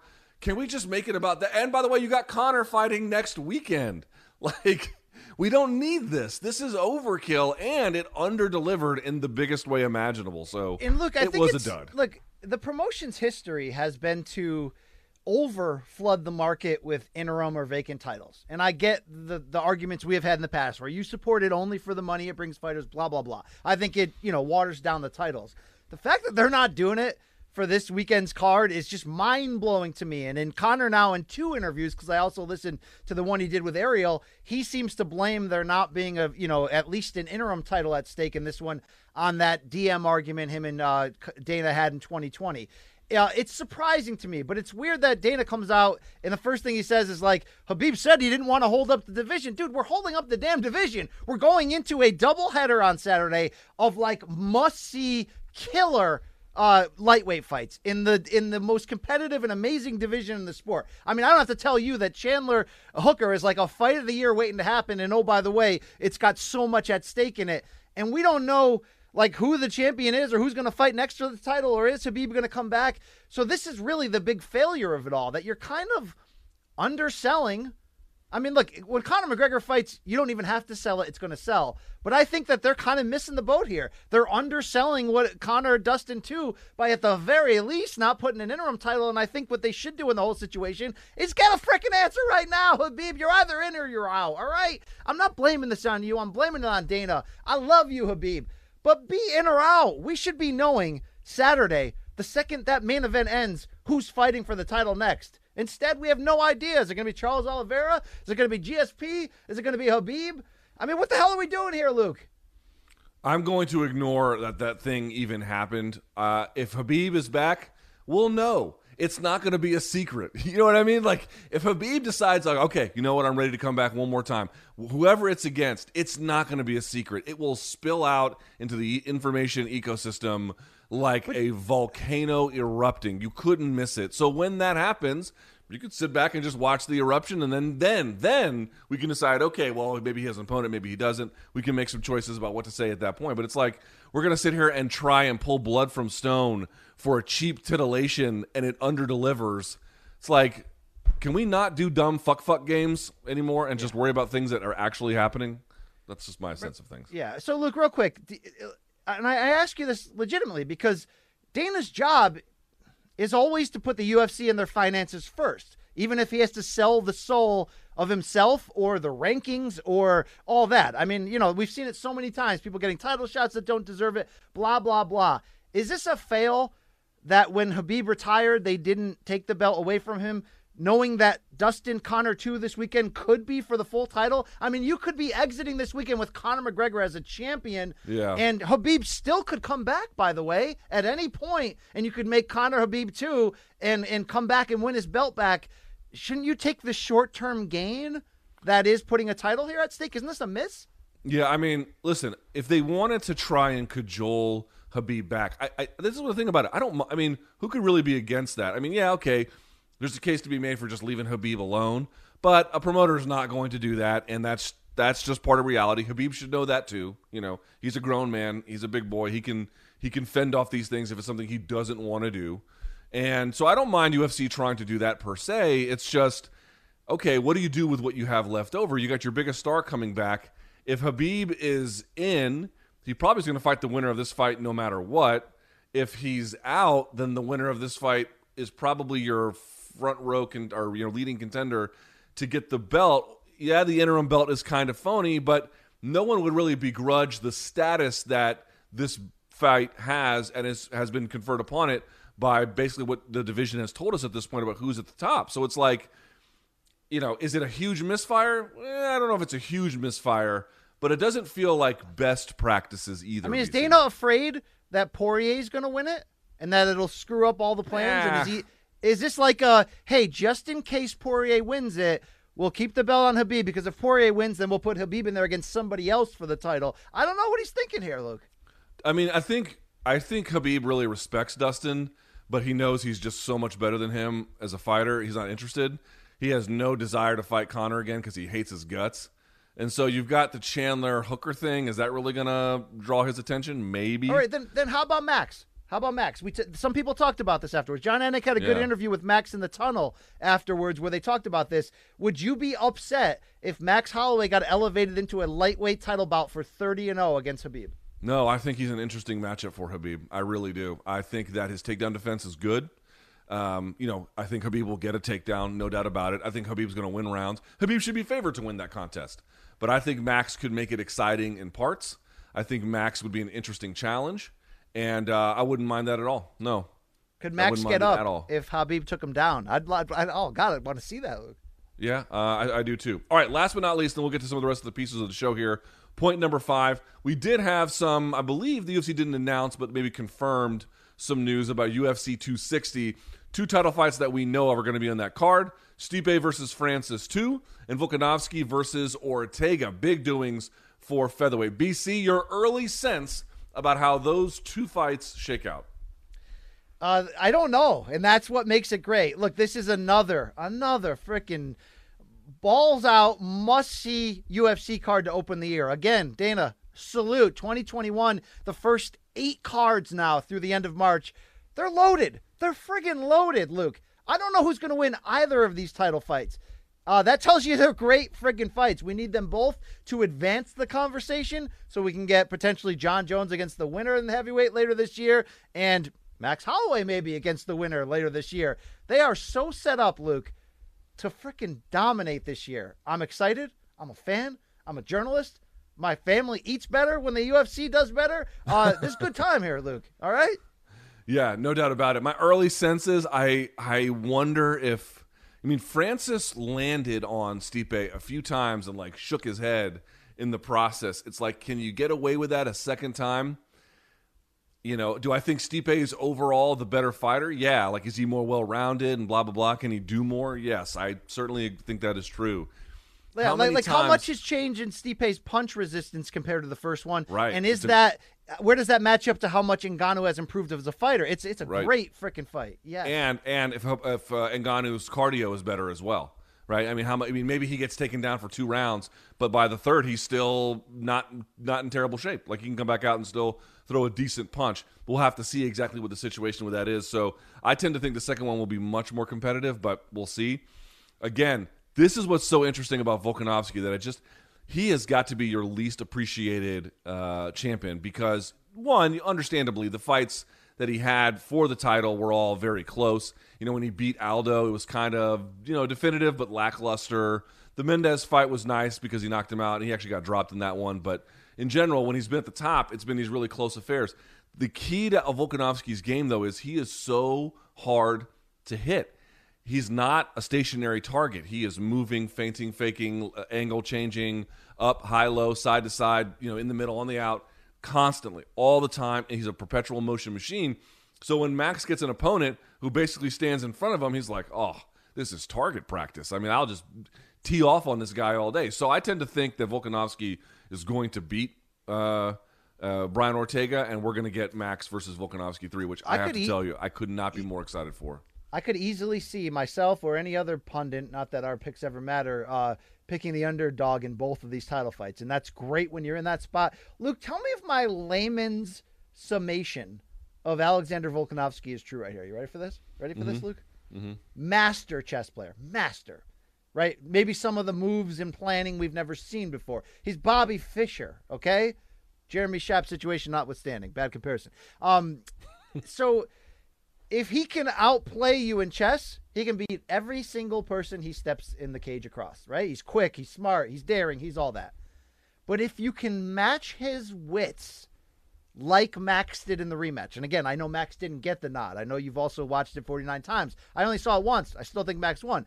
Um, if you can match his wits and it comes down then, meaning, you know, you can match his game planning, you can counter what he does and force him to adapt and counter to you. And if those parts are equal, then it might come down to size and speed and power. And I think Volkanovski can get outgunned by these guys if they can equal his mind. Max equaled his mind. Now, Volkanovski wasn't outgunned. Two or three judges still thought he beat Max. Fine.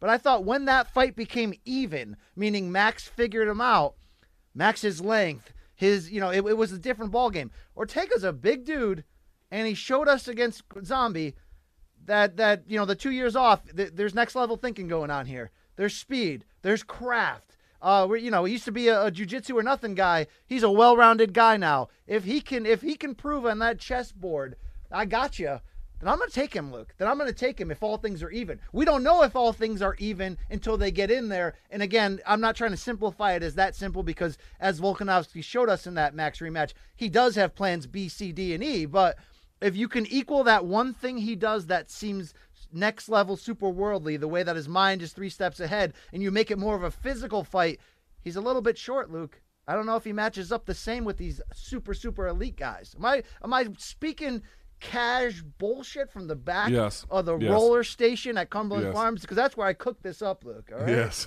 Yeah, that's a bit of a stretched hypothesis that I don't think matches with reality. But I think it's right on. I think it's dead on, Luke. Okay. well, Uh, you know, also thought that Zabit was better than you know Max Holloway. So what? Hey, you hey, you? Luke. Hey, Luke. Uh, show show me where's the beats lost. Um. All right. Show me where he's fought five rounds against somebody. I'm just saying. I'm just five. saying. Like LaVar Ball, he's undefeated until we see him lose. Okay, Luke. So what I'm saying is, um, I'm gonna, you know, what I see when I look at it, Luke. I see a guy that's going to be a lot harder to figure out than you realize. Okay. All right, So let's we'll- move you know. along here. Uh, that's our top five. Now is a chance for you to ask us questions. It is time for DMs from Donks. Bum, bada, bum, bum, bum, bum. All right, BC, we'll go first to at strike.mx. Was Saturday night a better version of Max or a more prime example of, quote, there are levels to this game? Uh, w- both, Luke. Right? Yeah, it's bro. both. It's exactly both. All right. Thank you, Strike Max. That was easy. That was super easy. All right, at Javi Rod eleven twenty three. Will Volkanovski ever get the respect as champ with Max going out and putting on performances like Saturday? Good question. Not first of all, not at Cumberland Farms. All right, not not in Brian Campbell's house. I love I love Volkanovski. I'm not team CKB for life like you. Um, I give him a lot of respect. I do feel for him here, Luke. He's in a no-win situation.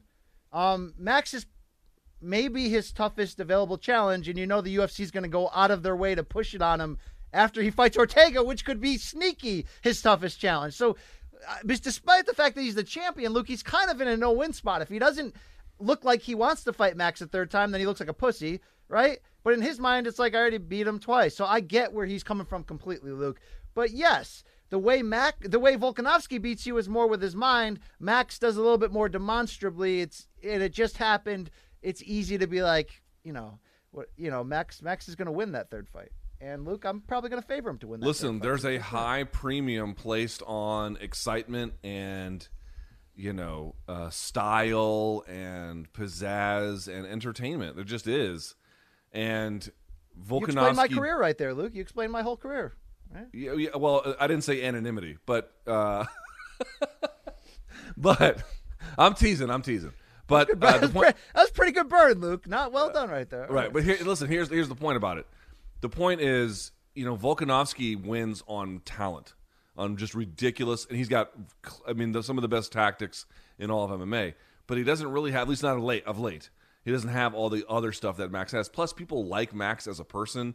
I don't think they really know Volkanovski all that well. So, will he ever get the respect? I mean, that that we'll see. But you know, as long as it, it keeps doing what Max is doing and what Volkanovski is doing, then no, he'll forever remain on the back foot. Uh, from at Dilio underscore two, DC was saying it somewhat jokingly on the broadcast, but do you think there will be an uptick in fighters who refrain from sparring during training camp? BC. Uh, I think that's the future, dude. I mean, we've it, we've already sort of gotten there, and what I mean by that is like, let's talk boxing, right? Uh, part of why guys didn't have great success into their 30s in boxing back in the day was because of things called gym wars, right? You're in these loaded gyms, and you're just, I mean, we see that today in these super teams of MMA, and you're in these loaded gyms. Think, uh, you know, Miletich's gym in Iowa, and you're just, I mean, you have to prove yourself, Luke, day in and day out, where these sparring matches become brawls and wars. Uh, that's the quickest way to be to getting washed. It's also a great way to, to sharpen your skills and become tough as nails and have a nice run, but it's not great for longevity, Luke. And I think we're seeing this. Um, in a, I mean, are we seeing that in the NFL over the years too, Luke? I think we're seeing that the less damage you put on yourself when it doesn't matter, when you've already reached a level of, let's say, like mastery. You know what I mean? What can you gain? from the extra damage that comes. If you've already proven you're tough, you've already been through wars, yes, you have to sharpen your skills to a certain degree. But I think we learned that in boxing along the way that, um, you know, sustained head trauma is not going to lead to a sustained uh, career. So why don't you have that head trauma in the fights, Luke?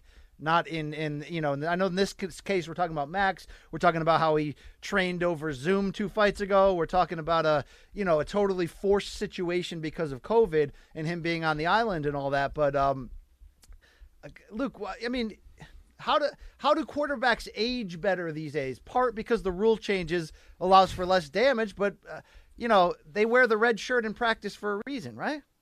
Yeah. Also, um, you know, PEDs. Um, there's that as well. uh, the thing I would say is I, I'm a little bit less willing to believe this. I mean, yes, obviously there has been a strain of barbarism in training that needs to get weeded out. You know, Gym Wars is the great example, but I mean, here's the thing. I was like, I don't know how you get better in wrestling and jiu-jitsu without incessant sparring. I, I don't. You will lose those things very quickly. I don't know how you can even progress from belt to belt without it. It's a key part of it. Now, the question is probably more about striking on the feet. Here's the thing about Max. Max started at very young right? He's been he's been he's been fighting uh, at a uh, you know on his feet for 15 years at this point, right? Probably more on some levels. And does he need to go out there to get his timing down, to get his rhythm down, to go do hard sparring? Probably not. Probably not because he's so far advanced into his development that that doesn't really add much and it takes away a lot in terms of the damage. But like if you're three fights into your pro career, you're just going to not spar during camp. You need that development. You got to get to the point where you can be the Max Holloway, where then you can then dial it back a little bit. So I'm all for more humane training. I'm all for no gym wars. I'm all for situational sparring. You know, where you're actually in the in the act of working on your timing, but there's less risk because you're not worried about the totality of things. You're just you know focused on a very particular kind of uh, challenge in that moment. Those things can really help you, and you can avoid m- the most amount of gym, gym damage. But like they're just going to stop sparring. It's like that seems like a bad idea. Sparring actually has real benefits. You just got to know how to limit it and uh, minimize it to, to where it doesn't you know really have long term effects. Luke, have you All ever right. been knocked out cold? Uh, I've been flash KO'd. I've been flash KO'd. I've never had like KO'd smelling salt kind of thing.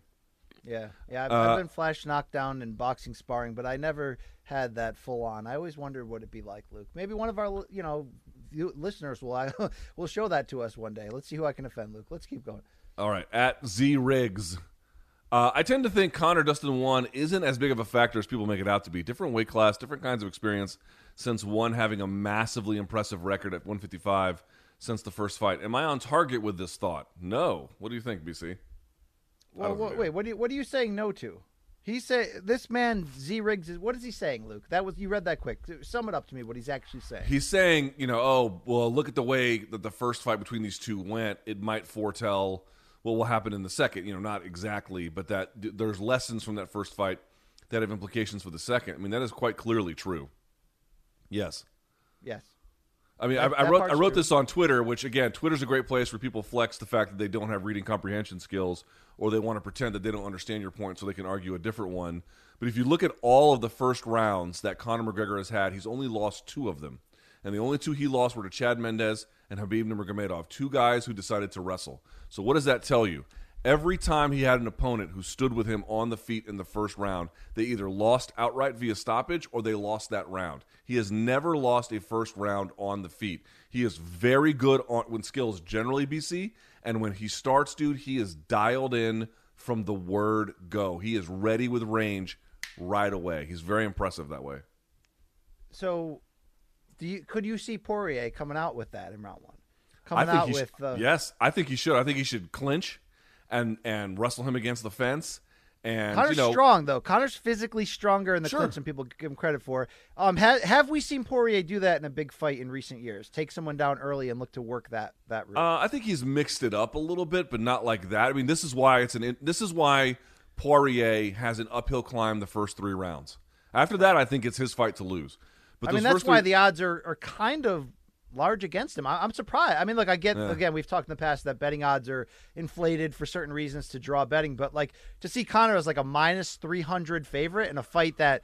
Yep. I mean, it's got to be. It's a 50. I mean, look, 50-50 is a term that that can mean you know bigger or smaller things. But to me, Luke, however however big your strike zone is on calling something a 50-50 fight, it's a freaking 50-50-50 fight, Luke. It is. Yeah, it's just that the key weakness that Dustin Poirier has, he's not a slow starter in the way that Cerrone was, but he does get stung a little bit early. And you got a guy who does his stinging early. The way in which he got stopped in the first one, it does have some implications for the second one. Is that was that what's going to happen? You know, I guess we'll have to see exactly what.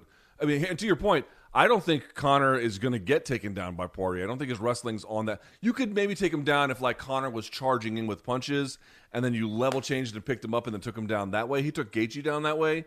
So yes, in that sense, but like against the fence, Conor's takedown against the fence, or excuse me, takedown defense along the fence is pretty good. It's pretty good. So no, hey, but my point is, it's not it's not that BC. It's just to drain him. It's just to make the arms heavy. It's just to make him a little bit tired. Take him from being like ready to go to a little bit of a heavy breath, where he's not exactly the same kind of threat, and then begin to open up. Yeah, that's fair. That's fair. Um, Luke, uh, Oh yeah, um, I've seen a lot of interviews with Conor's coaches this past two weeks, and I there's some names I don't uh, recognize. Is Owen Roddy not in the mix anymore? I'm not sure. I'm not sure. I saw what you saw, which was some new dude in a bathrobe who just very, very confidently does interviews in bathrobes. Um, I don't know where Owen Roddy is. It's a good question. I mean, if you if you got it, Luke, flaunt it, right? Hey, uh, I guess so. All right. Lastly, not leastly, from at Scott.McCrate. Luke, have you ever had any run ins with the dude that always chalks up before every set? If BC lifted weights, that would be him. He'd have gloves, and then he'd put chalk on his gloves while wearing lifting straps for uh, shrugs, I'm certain. Um, no, I tend to stay away from the aggro gyms where that shit happens. The most things that I have to worry about is um, you know, just some dude uh, using it for too long or using something incorrectly. Most people don't want to spend a ton of time squatting, deadlifting, or benching. Uh, they want to spend time, you know, quarter squatting or you know, uh, curling, doing a lot of curls. They like. They don't like doing the actual hard work. So Luke, I, the gym I go to, I don't have to worry about that.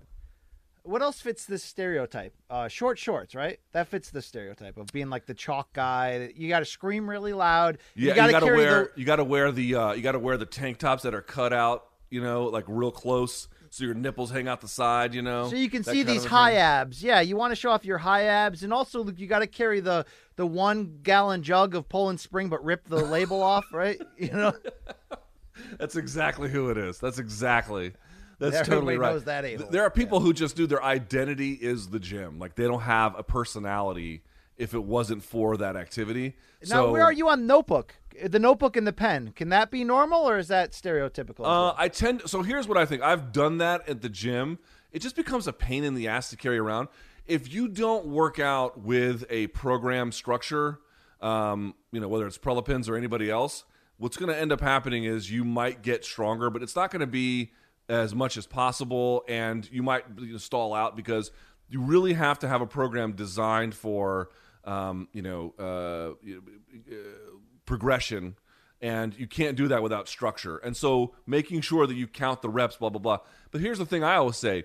It's you're only you shouldn't be in the gym more than an hour hour and a half at the fucking most right? Not including your warm up and it's not hard to memorize what you're supposed to be doing put it on your phone if you have to you should know i'm going to do these five or six exercises or whatever it is what the set's going to be and what the rep range is supposed to be or rpe if you're into that like you, sh- you don't need to have a notebook with you to do that. So to me, it's a little bit overkill. But I'm not going to beat All up right, what ab- somebody who's at least trying to do something the right way. I think that's the What about the say. jerks who bring the giant workout bag from bench to bench, station to station? You know what I'm talking about? Oh. The giant duffel bag. You know what I mean? They got well, the- you yeah that you could put you know four Showtime staffers in it. Yes. Um, yeah, yeah, they're, they're they're dirt holes as well. Or the guys. I wonder, who Luke, since hold on, there's one big- more. There's one more. There's the guy who shows up like. People ask what are, what are good weightlifting shoes. If the gym allows it, barefoot for deadlifting, certainly. Sometimes for squatting, but you don't need it for that. Other than that, you need you you won't go on a plane barefoot, but yeah, let's let's lift weights and sweat around other people barefoot. That's great, Luke. That's you. Yes, you Yeah, should do it barefoot. Yes, let's let's let's keep a dirty thing dirty. Let's not get a clean thing dirty. But okay. Um, but here's the point: if not Chuck Taylors or just any kind of flat like boat shoe, that's all you really need. You don't need all that other bullshit. You don't need. How about the guys who wear sweatpants and then wrestling shoes? Those are my favorite. Those fucking jerk jobs. I hope every one of them tears a fucking uh, you know a disc. Well, the, the final stereotype for these guys is what you kind of tease the fact that they'll spend three hours there, Luke, and they'll they'll stop and talk to somebody for forty five minutes while their bag is laid out on a bench and just Yeah. you know you can't use it because they're bigger than you. I wonder if those guys graduate to the old guys with saggy balls who don't even work out; they just go to the gym to walk around nude in the locker room for three hours. I wonder if that becomes a thing, right? They, you know, Well, that's like the ne- end. The the good news about COVID, such that it exists, is that in DC, you're only allowed for each individual workout. You have to log in for like contact tracing and shit, and you only have 90 minutes total, and then you got to leave. They don't let you sit around. So people are like, they're about their business when they go in there these days, which is something kind of nice to see. Or I can just work out at home, but that's less of an yard issue. like that's less of an issue in the year of our Lord 2021. Luke, I do have to say, like you know what makes you great, Luke, is that you have blinders on certain levels of your own self awareness, and that's why we can, you know, mock you in a fun way, despite the fact that you're bigger than us. But working out in your front yard is one of the most ridiculous things I've ever heard, Luke. Really, like, yeah, I'm an like, emba- I'm an embarrassing dad, and fuck all of you. I don't care if I make you uncomfortable. I'm gonna walk around with my balls hanging out of my underwear in my front yard doing incline bench. I mean, look, there is not a place in my town that I won't show up day or night with pajama pants on, sometimes even with like flip flops and no socks in 10 degree weather. Like, I'll be that embarrassing dad and husband because I just don't care. But I won't lift in the front yard, Luke. I mean, come on, dude. You got to have some. When you come to DC, you're lifting in the front yard with me. And who are clearly married to one another, who are now working out. It's quite a nice sight. All right. Uh, with that in mind, BC, two dudes working out in the front yard with their balls hanging out their underwear. Let's go uh, see. Have you seen some shit? It is the perfect transition, Luke. You know what we do? We scour the globe for the highs and lows, the good, the bad, and the ugly in combat sports and beyond. It's have you seen this shit? Jay Aron on the ones and twos here. Let's do it. Big weekend, Luke, for perennial losers as the Buffalo Bills won a playoff game. Hey, let's celebrate by power bombing one of these jerks through a table. I hate this Hashtag Bills. Mafia. I hate this fan base. yes. Yes, Luke. Oh, Canadian journalists love this team. All right. Brent Brookhouse of CBS Sports, huge Bills fan. Love it. Yeah, All right. I love Brent, but fuck him for this fan base. All right, Luke. Uh, you want to see a Bills Mafia guy get power bombed through next level tables? How about we set it on fire, Luke? Watch this guy. Yeah. Wow. Got a I little hope- on him, Luke. I was so I was so hoping they would lose. Uh, but and they're like Bills, Bills, Mafia. None of you are Mafia. You live in the worst part of the country. Your team has sucked forever, and all of you are losers. How about that? Wow. Wow. Wow. and Okay, I, I'll and I know what they'll say. They'll be like, "Oh, your team sucks too." Right, but we when when y'all had four chances to win the Super Bowl, uh, you didn't, and we had three chances, and we took all three. So Look, you Yeah. never put Redskins jerseys on before a big game and like take a social media video and put it on Twitter of yourself wearing it. You I, don't do I like will not buy any gear from the team until Snyder is gone. Period. Matt Snyder of Showtime, great idea. All No. right, uh, Luke. Uh, not all Bills fans come out of this uh, in one piece, though. Check a shout out to this guy, Luke. You know, I mean, you live in the worst part of the country, and this is what you do Oh, yeah. I mean, what else you gonna do, really? What what else you got going on up there? I don't know how Rashad Evans came out alive from that area. Okay, Jon You, Jones as you well. know how what he fucking left. Yeah, that's a good point. That's a good point. All right, hey Luke, UFC Fight Night. Speaking of Carlos Condit, tell me about this creative takedown against Matt Brown because I don't. This is this is like Chinese to me, Luke. What is this? Dude, that I don't. I'm not sure what this is called, but uh, that timing on that is superb. That's wizardry right there. That's Yeah, you, you get in behind the first leg and then sweep out the the post. Uh, so watch. Look, I'm such a it like takedown. I'm such a wrestling cash that I thought Matt Brown took him down at first, and then the announcers were like, "Great move by Condit." I didn't even understand what's going on, Luke. It's like another language to me. It is another language, and that was and there was a you know here there was a head outside single, but so watch. He gets behind the lead and then kicks out the post. It's nice. It's a nice piece Great of work, work. man. Uh, Luke, a lot of good uh, knockouts on this undercard. Uh, check out this one captured by Dana White when Joaquin Buckley got got by Dick Rico. Luke, Dick Rico, yes. We didn't even talk about Dick Rico. He was so bitter at uh, media. Remember that? Did you hear all that? Did you? Not only did I see that, did you hear Dana White's uh, press conference rant about it? How he went up to congratulate the team, and they angrily looked at him like, "Who the f are you? Get away from They're me!" mad like, at him, too? Yeah, they no sold the crap out of him. So let's get into Dick Rico here. Uh, D- D- what's the hell this guy's name? Alessio Di Chirico. Alessio Sakara, Dicarico. Uh, Luke, he was upset both in the cage and at the post fight press conference that MMA media does not interview the losers after fights. They only focus on the winners. Now, he was coming off a three fight losing streak. Uh, Luke, this is a little bit of buffoonery here, right? I mean, what, most Yeah, of the it's, time. it's it's maybe the dumbest uh, criticism you can make. I mean, listen, here's how it works in MMA. If you have an axe to grind and you need a cheap scapegoat for grandstanding, you just you you you just dump all of your frustration on the media because there's really no consequence to it. Um, it's the reflexive choice that they all take. That's what this is. Apparently, he had thought that he had been robbed in a previous fight, and no one asked to interview him, and he thought that he had been done wrong. You know, rather than asking, "Hey, gee, maybe the way in which I understand the world is not correct," He just decided that the media must have some kind of, uh, and UFC, I guess in particular, because he was mad at Jon Anik too, axe to grind. The reality is, if a fighter's been concussed, it may not be a good idea to interview them. A lot of them Yes. don't want to talk. If the media, sure, are there more cases to talk to fighters who have lost? Sure, there's always a case to mix things up a little bit. I don't think that's the craziest thing. But Jay, they you're going to don't give people seizures by running this too much, Jay. Okay? Right, and the last thing I'd say is they don't do it to to like, oh, I don't care about the losers of fighters. They do it because they want to be reverential to somebody who may have just gone through a very difficult experience, not because they're like fuck them. And it's a you know, rather than asking about that or the fact that the UFC doesn't even allow you to talk to the losers on fight night, they just bring you the winners for the most part. You know, he just said he just decides that the world's against him. Okay, well, you know, enjoy your anonymity. Yeah, do that kind of rant after you lose. Like if you lost a tough fight and you fought well and you lost a close decision, be like, hey, you know, I should get more attention. Yeah, whatever. Who cares? Um, nice win though. By the way, I had about Sick- four thousand tweets sick win. hashtag Dick Rico coming at me. All right, Luke, you love this. I know you love this. Fat heavyweights Carlos Felipe and Justin Tafa doing their own Holloway Lamas right here, Luke. Yes. For a little bit, for a little bit. They, it was kind of like pointing at the ground, old school Max Holloway, right? 199. A little bit, A little bit. They didn't do it for too too long, but they, you know, them boys was they were getting after it.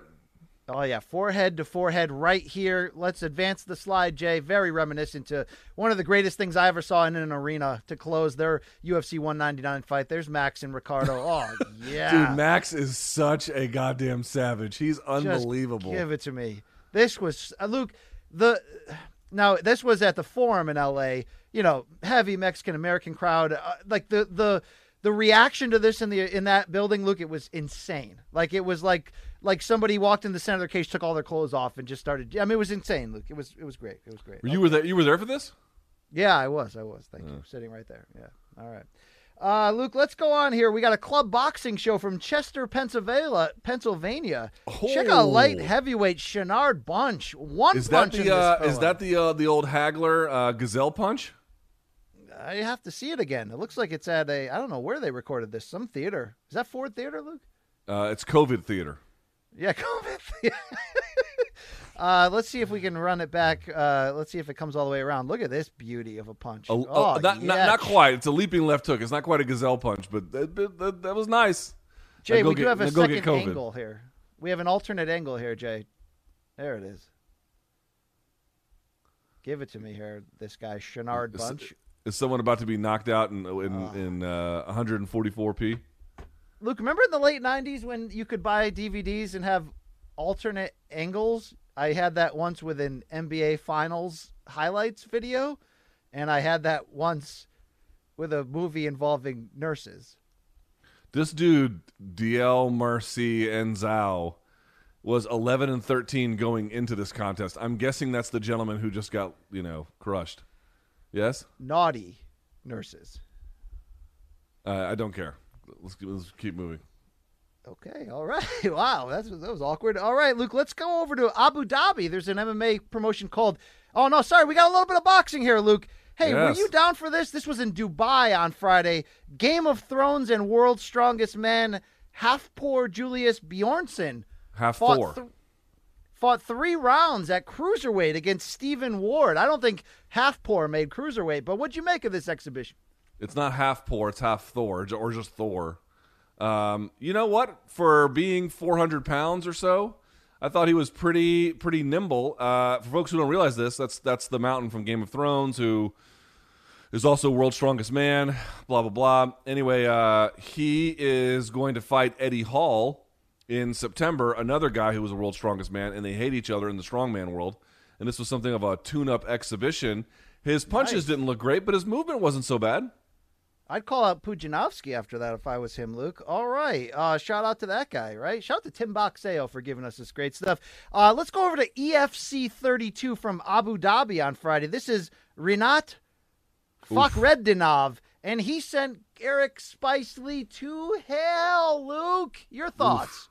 I love Eric Spicely, but that is a uh, it's a nice punch. Just That is measures him with a jab and then comes over the top like that. Oh man. Uh, n- uh, near testifying going on there. Near, very close, very close, Luke. All right, he was looking at the congregation. He was considering it. Wow. All right. Hey, Luke, uh, this is, I found footage. The reason why Dana White did not jump off the cliff at Waimea Bay was because this fella tried first and nearly killed himself. Watch the splash on this, Luke. Cannonball run gone wrong. Oh. Yikes.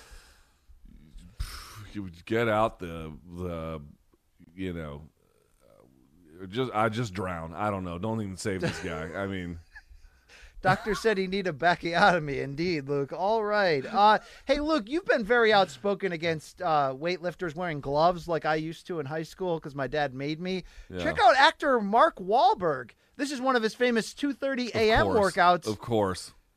Luke, he's got to be on PEDs to be that cut in his 50s, but he's got gloves on. Luke, you, you into that? No. Yeah, no, I'm not into that. Although those are weird gloves. Like, was he doing cryo before this or something? I don't know what that is. Folks, you don't need gloves. Your hands will develop calluses like a real man. The gloves don't do anything. In fact, they impede you. Unless he was handling some kind of gear that he needed it for grip, like he was doing deadlifts for extra grip and he didn't have straps, that's fine, I guess. It sort of says, says does the same thing as chalk, but you don't need gloves at all. And in fact, they impede you. I don't know how many times I can say this. Luke, could he pass a USADA test right now? No, no. I don't care about that, of course, but no, fuck no. I don't care about that for movies. I mean, it's ridiculous. Hey, I don't, I don't care night- about that for sports. Last night, my son and I watched Con Air, Luke, because he really enjoyed The Rock, and we were flipping through the menu, and we and he saw Nicolas Cage. Like that's the guy from The Rock. So we watched it. Luke, I realized I had not seen that since the theater back in the '90s. It's my second time watching it. Loved the ish out of it. In fact, can we bring in Jason Aaron real quick? Jason, can you take Mark Wahlberg off? Yeah, I You don't need to see that- Mark Wahlberg's nipples anymore. Thank you. You told me that Con Air at one point was your favorite movie of all Absolutely time. was. Jay, I forgot how great that movie was. Such a the cast, the cast. Dave Nicolas Cage- Chappelle. Dave Chappelle. Nicolas Cage was the worst actor in that movie. Luke, Dave his, Chappelle. his southern accent was so bad. Oh, Buscemi's man. badass. Donnie in the box. Ving Rhames. I mean, there was like, I mean, Malkovich is badass in that. So good. Buscemi, amazing. The rapist guy, Trejo. Yeah, I mean, Dave, Dave. Chappelle was in that. Dave Chappelle. Yes. Who's the FBI I agent? know. What's, uh, Luke, did you not John hear me yell Dave Chappelle's name five times in a row? Cusack, right? Uh, so my point was, uh, Cage heavy on the PEDs for that, Luke, but you expect that for that movie, okay? Yeah, you got to get. You listen. You can't be a ranger who went to prison for fucking a guy up, and then is Well, on a remember the plane full of other convicts without looking like you have six pack abs. Yeah. Also, the opening scene of the movie is him working out every single day in prison for nine years. That's the opening scene of the movie. So you know, got to sell it. Actually, the opening scene of the movie is when he's in the bar with his wife, but that's another story, Yeah, Jay. the credit scene. The credit. The credit Jay, are you is- Luke? Are you gonna make up with Jay? You sent him to hell earlier, Luke. Yeah, stop talking to my fucking ear. All right, hey, It's hey, Luke, I got that the. we Uh, designate which books of the Bible are important. Thank you, are not. Jason. Yeah, I none of 'em. respect you and your people. Thank you. Uh, kickboxing K of the KO of the week, Luke, comes from this fine lady. Uh, check out the lo- the loser getting prepared for the coffin. Oh yeah, she's ready, Luke. She can fit in it. She's ready. Wow, Bob, great stuff. Wow. All right. Uh, hey, let's get them gains. Luke, you ever get gains while driving? Is this Jujimufu? Yeah, it is. This dude is a trip, man. That's great. Uh, Bro, he's pressing that. That's 135. He's just pressing on the car like that. That's hard to balance. I'd wear gloves in this instance, Luke, just in case you don't want to start it. You know, you don't want to create an accident at all, right? Does your does your Lilith Fair vehicle does it have a moon or sunroof? Uh, my my 2020 Subaru Crosstrek. Yeah, Yes, yes, it does have a sunroof. Thank you. it has a sunroof for you to blast, uh, you know, Indigo Girls on your way to the Lilith Fair. Such a, such an a hole. Hey, Luke, um, what is this move called? They called on Instagram the zombie to squat jerk. This guy just looks like a jerk. Is this a legitimate move? What is this? It, it, uh, it's not legit. Oh God, that dude is strong as fuck. He is very good. Yes, if, there are times when you're trying to clean. It's a zombie clean uh, because see how he loses it on his arms like that. There's times when you try to like rotate your elbows under, and uh, the bar will come out of your hands and it will land. I mean, wh- when you think about it, when you're up here, where is the bar sitting? It's sitting on the front of your delts and your in, uh, near your clavicle. Right, that's the shelf you're creating for it. So sometimes you can flip under and your hands will come off, but you'll still catch it. So they call that a zombie clean. Yeah. Look, that guy, that looks like you're just waiting to break your back forever. Or He's he is very strong. That is that is that is impressive. He's very and, and he and he does a squat jerk, not a split. That is that's some Lu Xiaojun shit. That is very impressive. All right, let's close with this for Jim Mockery. How about this guy in the jeans, Luke? What do you call this move?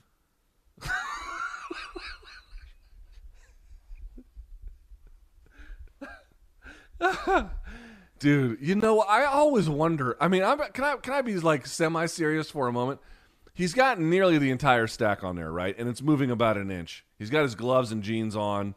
He's convulsing like you know uh, a cow that's being shocked in the balls or something. What is going through his mind right now? Does he think he's out there killing the game right now? You know what I mean? Uh, I, I think he's just practicing for when he pops that blue chew pill later in the night, Luke. I don't know what else. I mean, this is gross, right? But I'm serious. Like in his mind, does he think like because only reason you would do this is if you thought that uh, everyone was looking at you and you thought you look cool, right?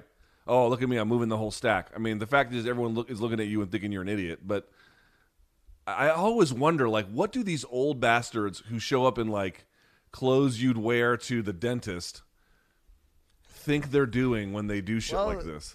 I could see this being Jay Aaron in about 15 years, so we'll have to wait and see and ask him then. Uh, Luke, Jay, Jay, why are you doing this?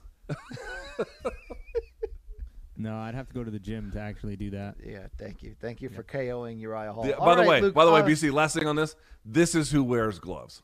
This is the fucking type. right. Sadly, you're right. You're right about that. Uh, Luke, poor poor parenting Hall of Fame inductions are back. They call this a Canadian baptism, Luke. Uh oh. You're just leaving him in the fucking snow. oh, Jesus! What is this? The fucking winter jungle book? I mean, what the, the, best fuck, way to man? teach him how to swim, Luke. Just throw him right in, right? Throw him right in the deep Yeah. end. You know. See ya, Mowgli. What the fuck, man? Oh boy! All right, it's subway time, and only the creatures come out on the subway, Luke. Uh, this lady, uh, I don't, I don't have a joke, Luke. But Bro, that's how glad bag- are you? We don't have to ride this right now. That's a bag full of raw meat, Luke, and that's this lady barehanding it. What is that, Luke? dude. So, uh, and by the way, I know this account, Subway Creatures. BC and I, and you know, I used to live in New York, but certainly through work, we had to ride the New York City subway every Monday. When I was doing MMA Hour and MMA Beat, I had to ride it every Monday and every Thursday. You cannot imagine the life forms that exist on this fucking hellscape. And this lady is just out here butchering shit with her hands, raw meat in uh on the six. On the Yeah, six train. sick- just like J Lo. All right. Hey, Street Fight of the Week time here, Luke. Check out this kid on the bicycle, just no selling the fact that these two uh, bums are having some ground and pound issues here. Uh, street kids on bikes are the best. What That's are these two doing? I think they're fighting over some uh, some meth. Uh, get that guy some socks. Wow, get that guy in an airplane, Luke. That's great. This Maybe is, uh, maybe was- the guy with no shoes was uh, deadlifting and he waits took too much time in the in the rack. now the guy with the walker is the uh, is the is coming in to break them up. Oh God, Luke, anything can happen in New York City. This is great. All right, let's roll on before uh, something bad happens. Uh, check out this open field tackle by this police officer, former linebacker. Look at that, Luke. That's how you break up a fight right there. Dude, and you know what? Because the dude, wh- wh- why you would take your shirt off makes no sense, but okay. The dude taking his shirt off was clearly he was bowing up on the uh, on the police officer. yeah. Oh, my god! Look at You know LT turning them into Joe Theismann right there. Yeah. I'll just say no racial implications, thank God either. At least not from what I can tell. God wouldn't know. I damn, bro, he got crushed. But you know what? He even did him a solid. It looks like he put him on the grass, right?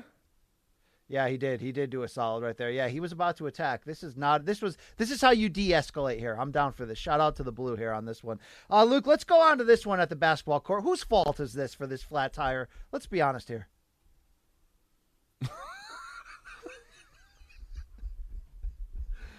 I mean, I mean, is it the is it the guy who's parked under the hoop, Luke, or is it the guy coming through for the layup? I'd be like, look, man, you know that shit was stolen anyway. You can't be too mad at me, bro. You had a nice run. That is fucking hilarious. That's great. That's great. All right, we're winding down here, Luke. Speaking of bicycles on the playground, uh, this is why kids aren't allowed to play anymore without their parents present. What is happening here? Uh oh. Centrifugal force, bro. Yikes! Yikes! Uh, Does he rack to- himself on this? Yeah, he he Bah. just he dies on that. All right. Uh, Luke, I got one more for you as we wind to a crawl here. Uh, rednecks playing stupid games. They're gonna win stupid prizes, Luke. Well, good to see QAnon's keeping busy with healthy habits. All right, coming soon to the Capitol steps near you, Luke. That is the ish for the week. Hope you've seen it here. Uh, yes, thank you. Very good. Uh, all right, BC, before we close, odds and ends. What is your odds and ends for uh, Oi today? Look, unless I'm wrong, and you know, you and I were talking about this over text. I saw that you tweeted about it too. And I and look, what do I expect here? Um, I expect any of the fine journalists who have gone to Abu Dhabi to cover these great three UFC cards in eight nights and have had multiple one-on-ones or open scrums with Dana White to maybe bring up that elephant in the room, that ridiculous four minute video that Dana White put out over Christmas, slamming all of us media members, including your boy BC here. Uh, Luke, I'm I'm not looking for Dana to be skewered or called out, but is that too much to ask? Uh, it looks like everyone's having a great time over there, but Luke, is really no one going to bring this up at all? That Dana's relationship with the media has defaulted to the level that we're putting out essentially, uh, you know, fake news to battle fake news videos. And I don't think a single person has asked him about this. What do you make of this? Listen, MMA media is not real media. What do you want me to tell you? There are people who are exceptions to this rule. Even people who are just not real media can sometimes put out work that is deserving of praise, but it's not real media. I know how the game is played. And you're right. Like, what are you going to do? You're going to argue with Dana? It doesn't matter how many facts you have.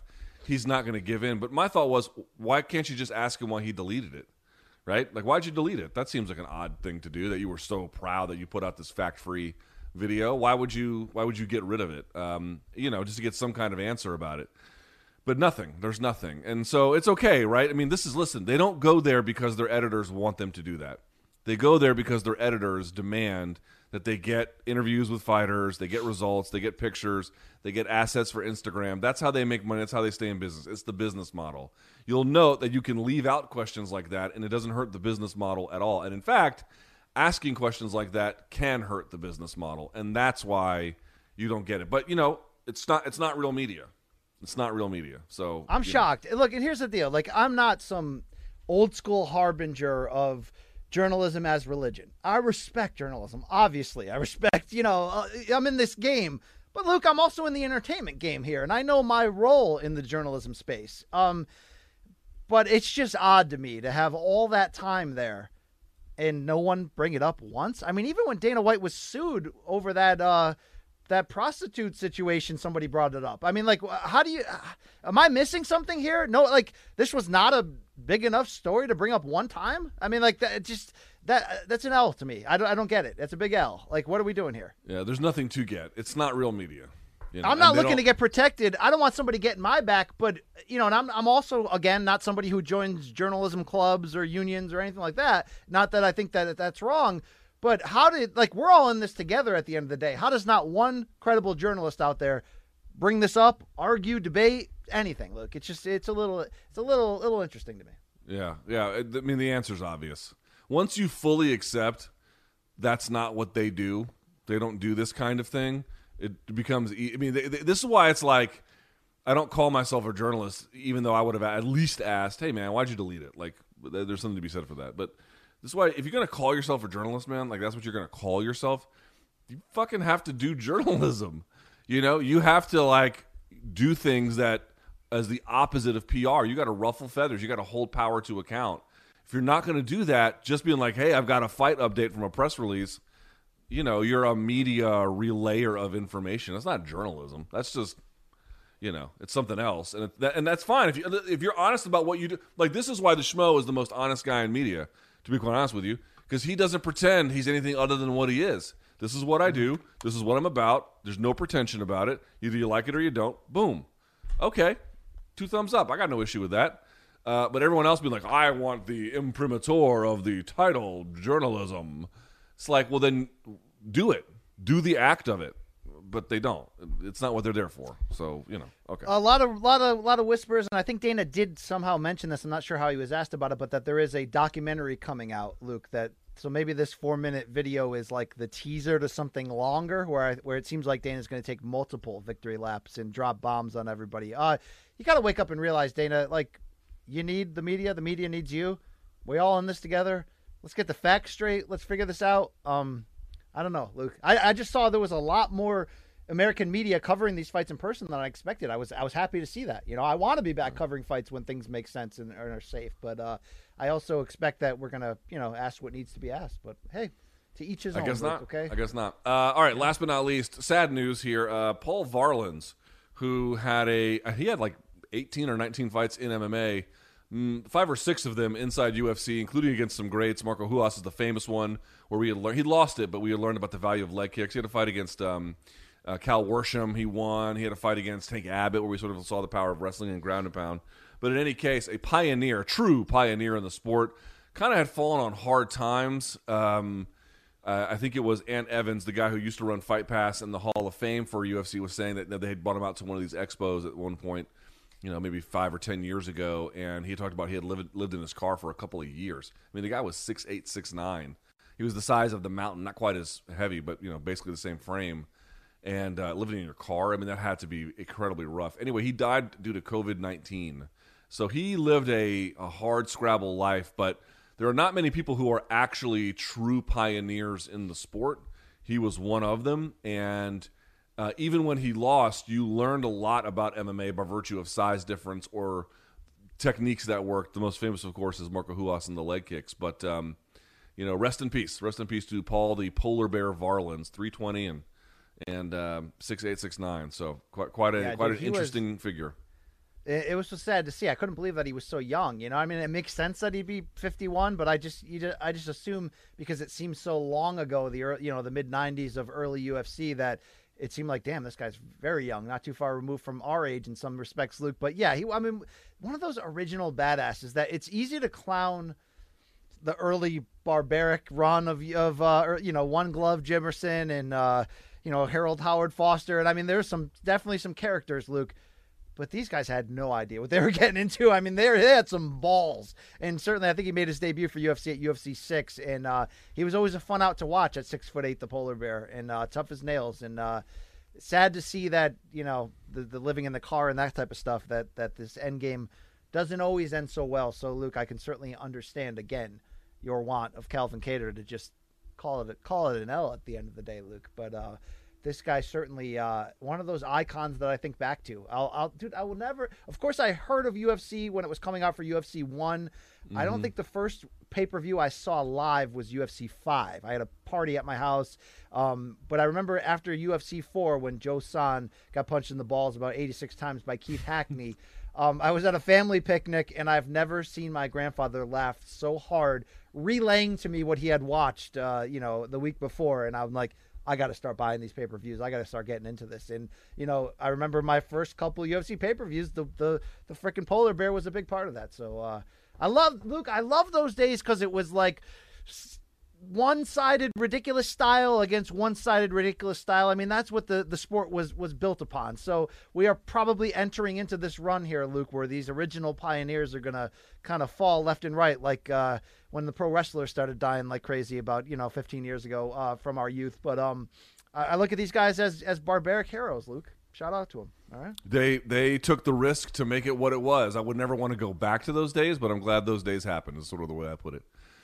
Um, okay, well, we have a very busy week, BC. We're going to have a lot to do. Um, I guess I'll see you on Wednesday or Thursday if all holds. We'll see. But we, of course, have a Wednesday. What are you going to do for Wednesday? Because I'm traveling after the fights. So are you going to do something after it for MK? What are you doing? We're, we're in talks uh, because so just so everybody knows, uh, Wednesday's UFC Fight Night card uh, prelims begin at 9 a.m. Eastern. I think the main card's at noon Eastern. So we are looking to delay the start of Morning Combat, potentially doing a afternoon episode. Maybe we'll get the great Sugar Rashad Evans involved. Talk to his people, Luke. We'll figure this thing out. But uh, you will be in the air at that time. So look out for some form of MK on Wednesday. Please check out uh, the great interviews we did heading into this card from Chiesa to, to Dustin Poirier with Luke to the chat I had with Michael Chandler. If you haven't watched those yet.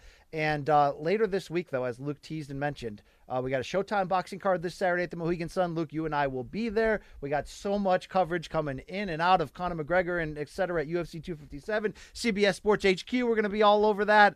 And uh, maybe people who have questions that they want answered on a little thing we call room service diaries, Luke, can start sending those in now. Where should they send them, Luke? If you give us a review on Apple Podcasts, give us a review. Please give us a nice one. And if you leave a question there, we will answer it on Room Service Diaries.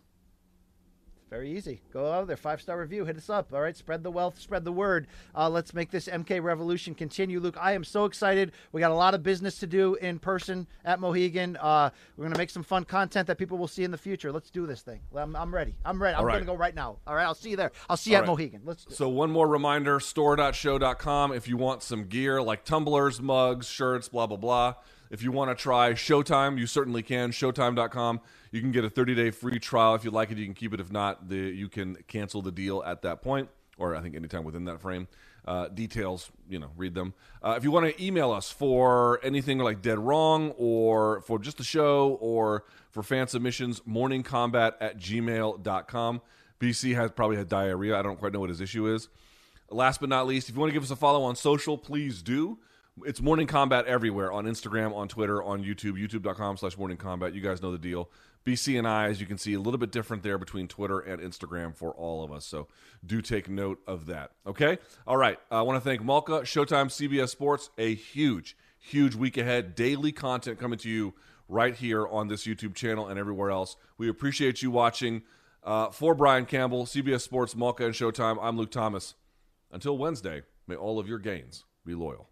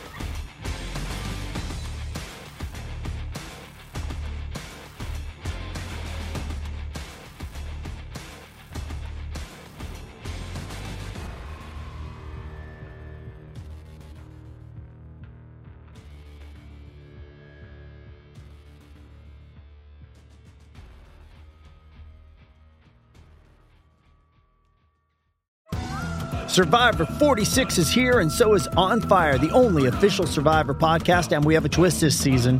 The winner of Survivor 45, Dee Valladares, will be joining us every week. We're going behind the scenes of the biggest moments, the how and the why things happen, and the strategy and analysis you can only get from someone like me, a Survivor winner.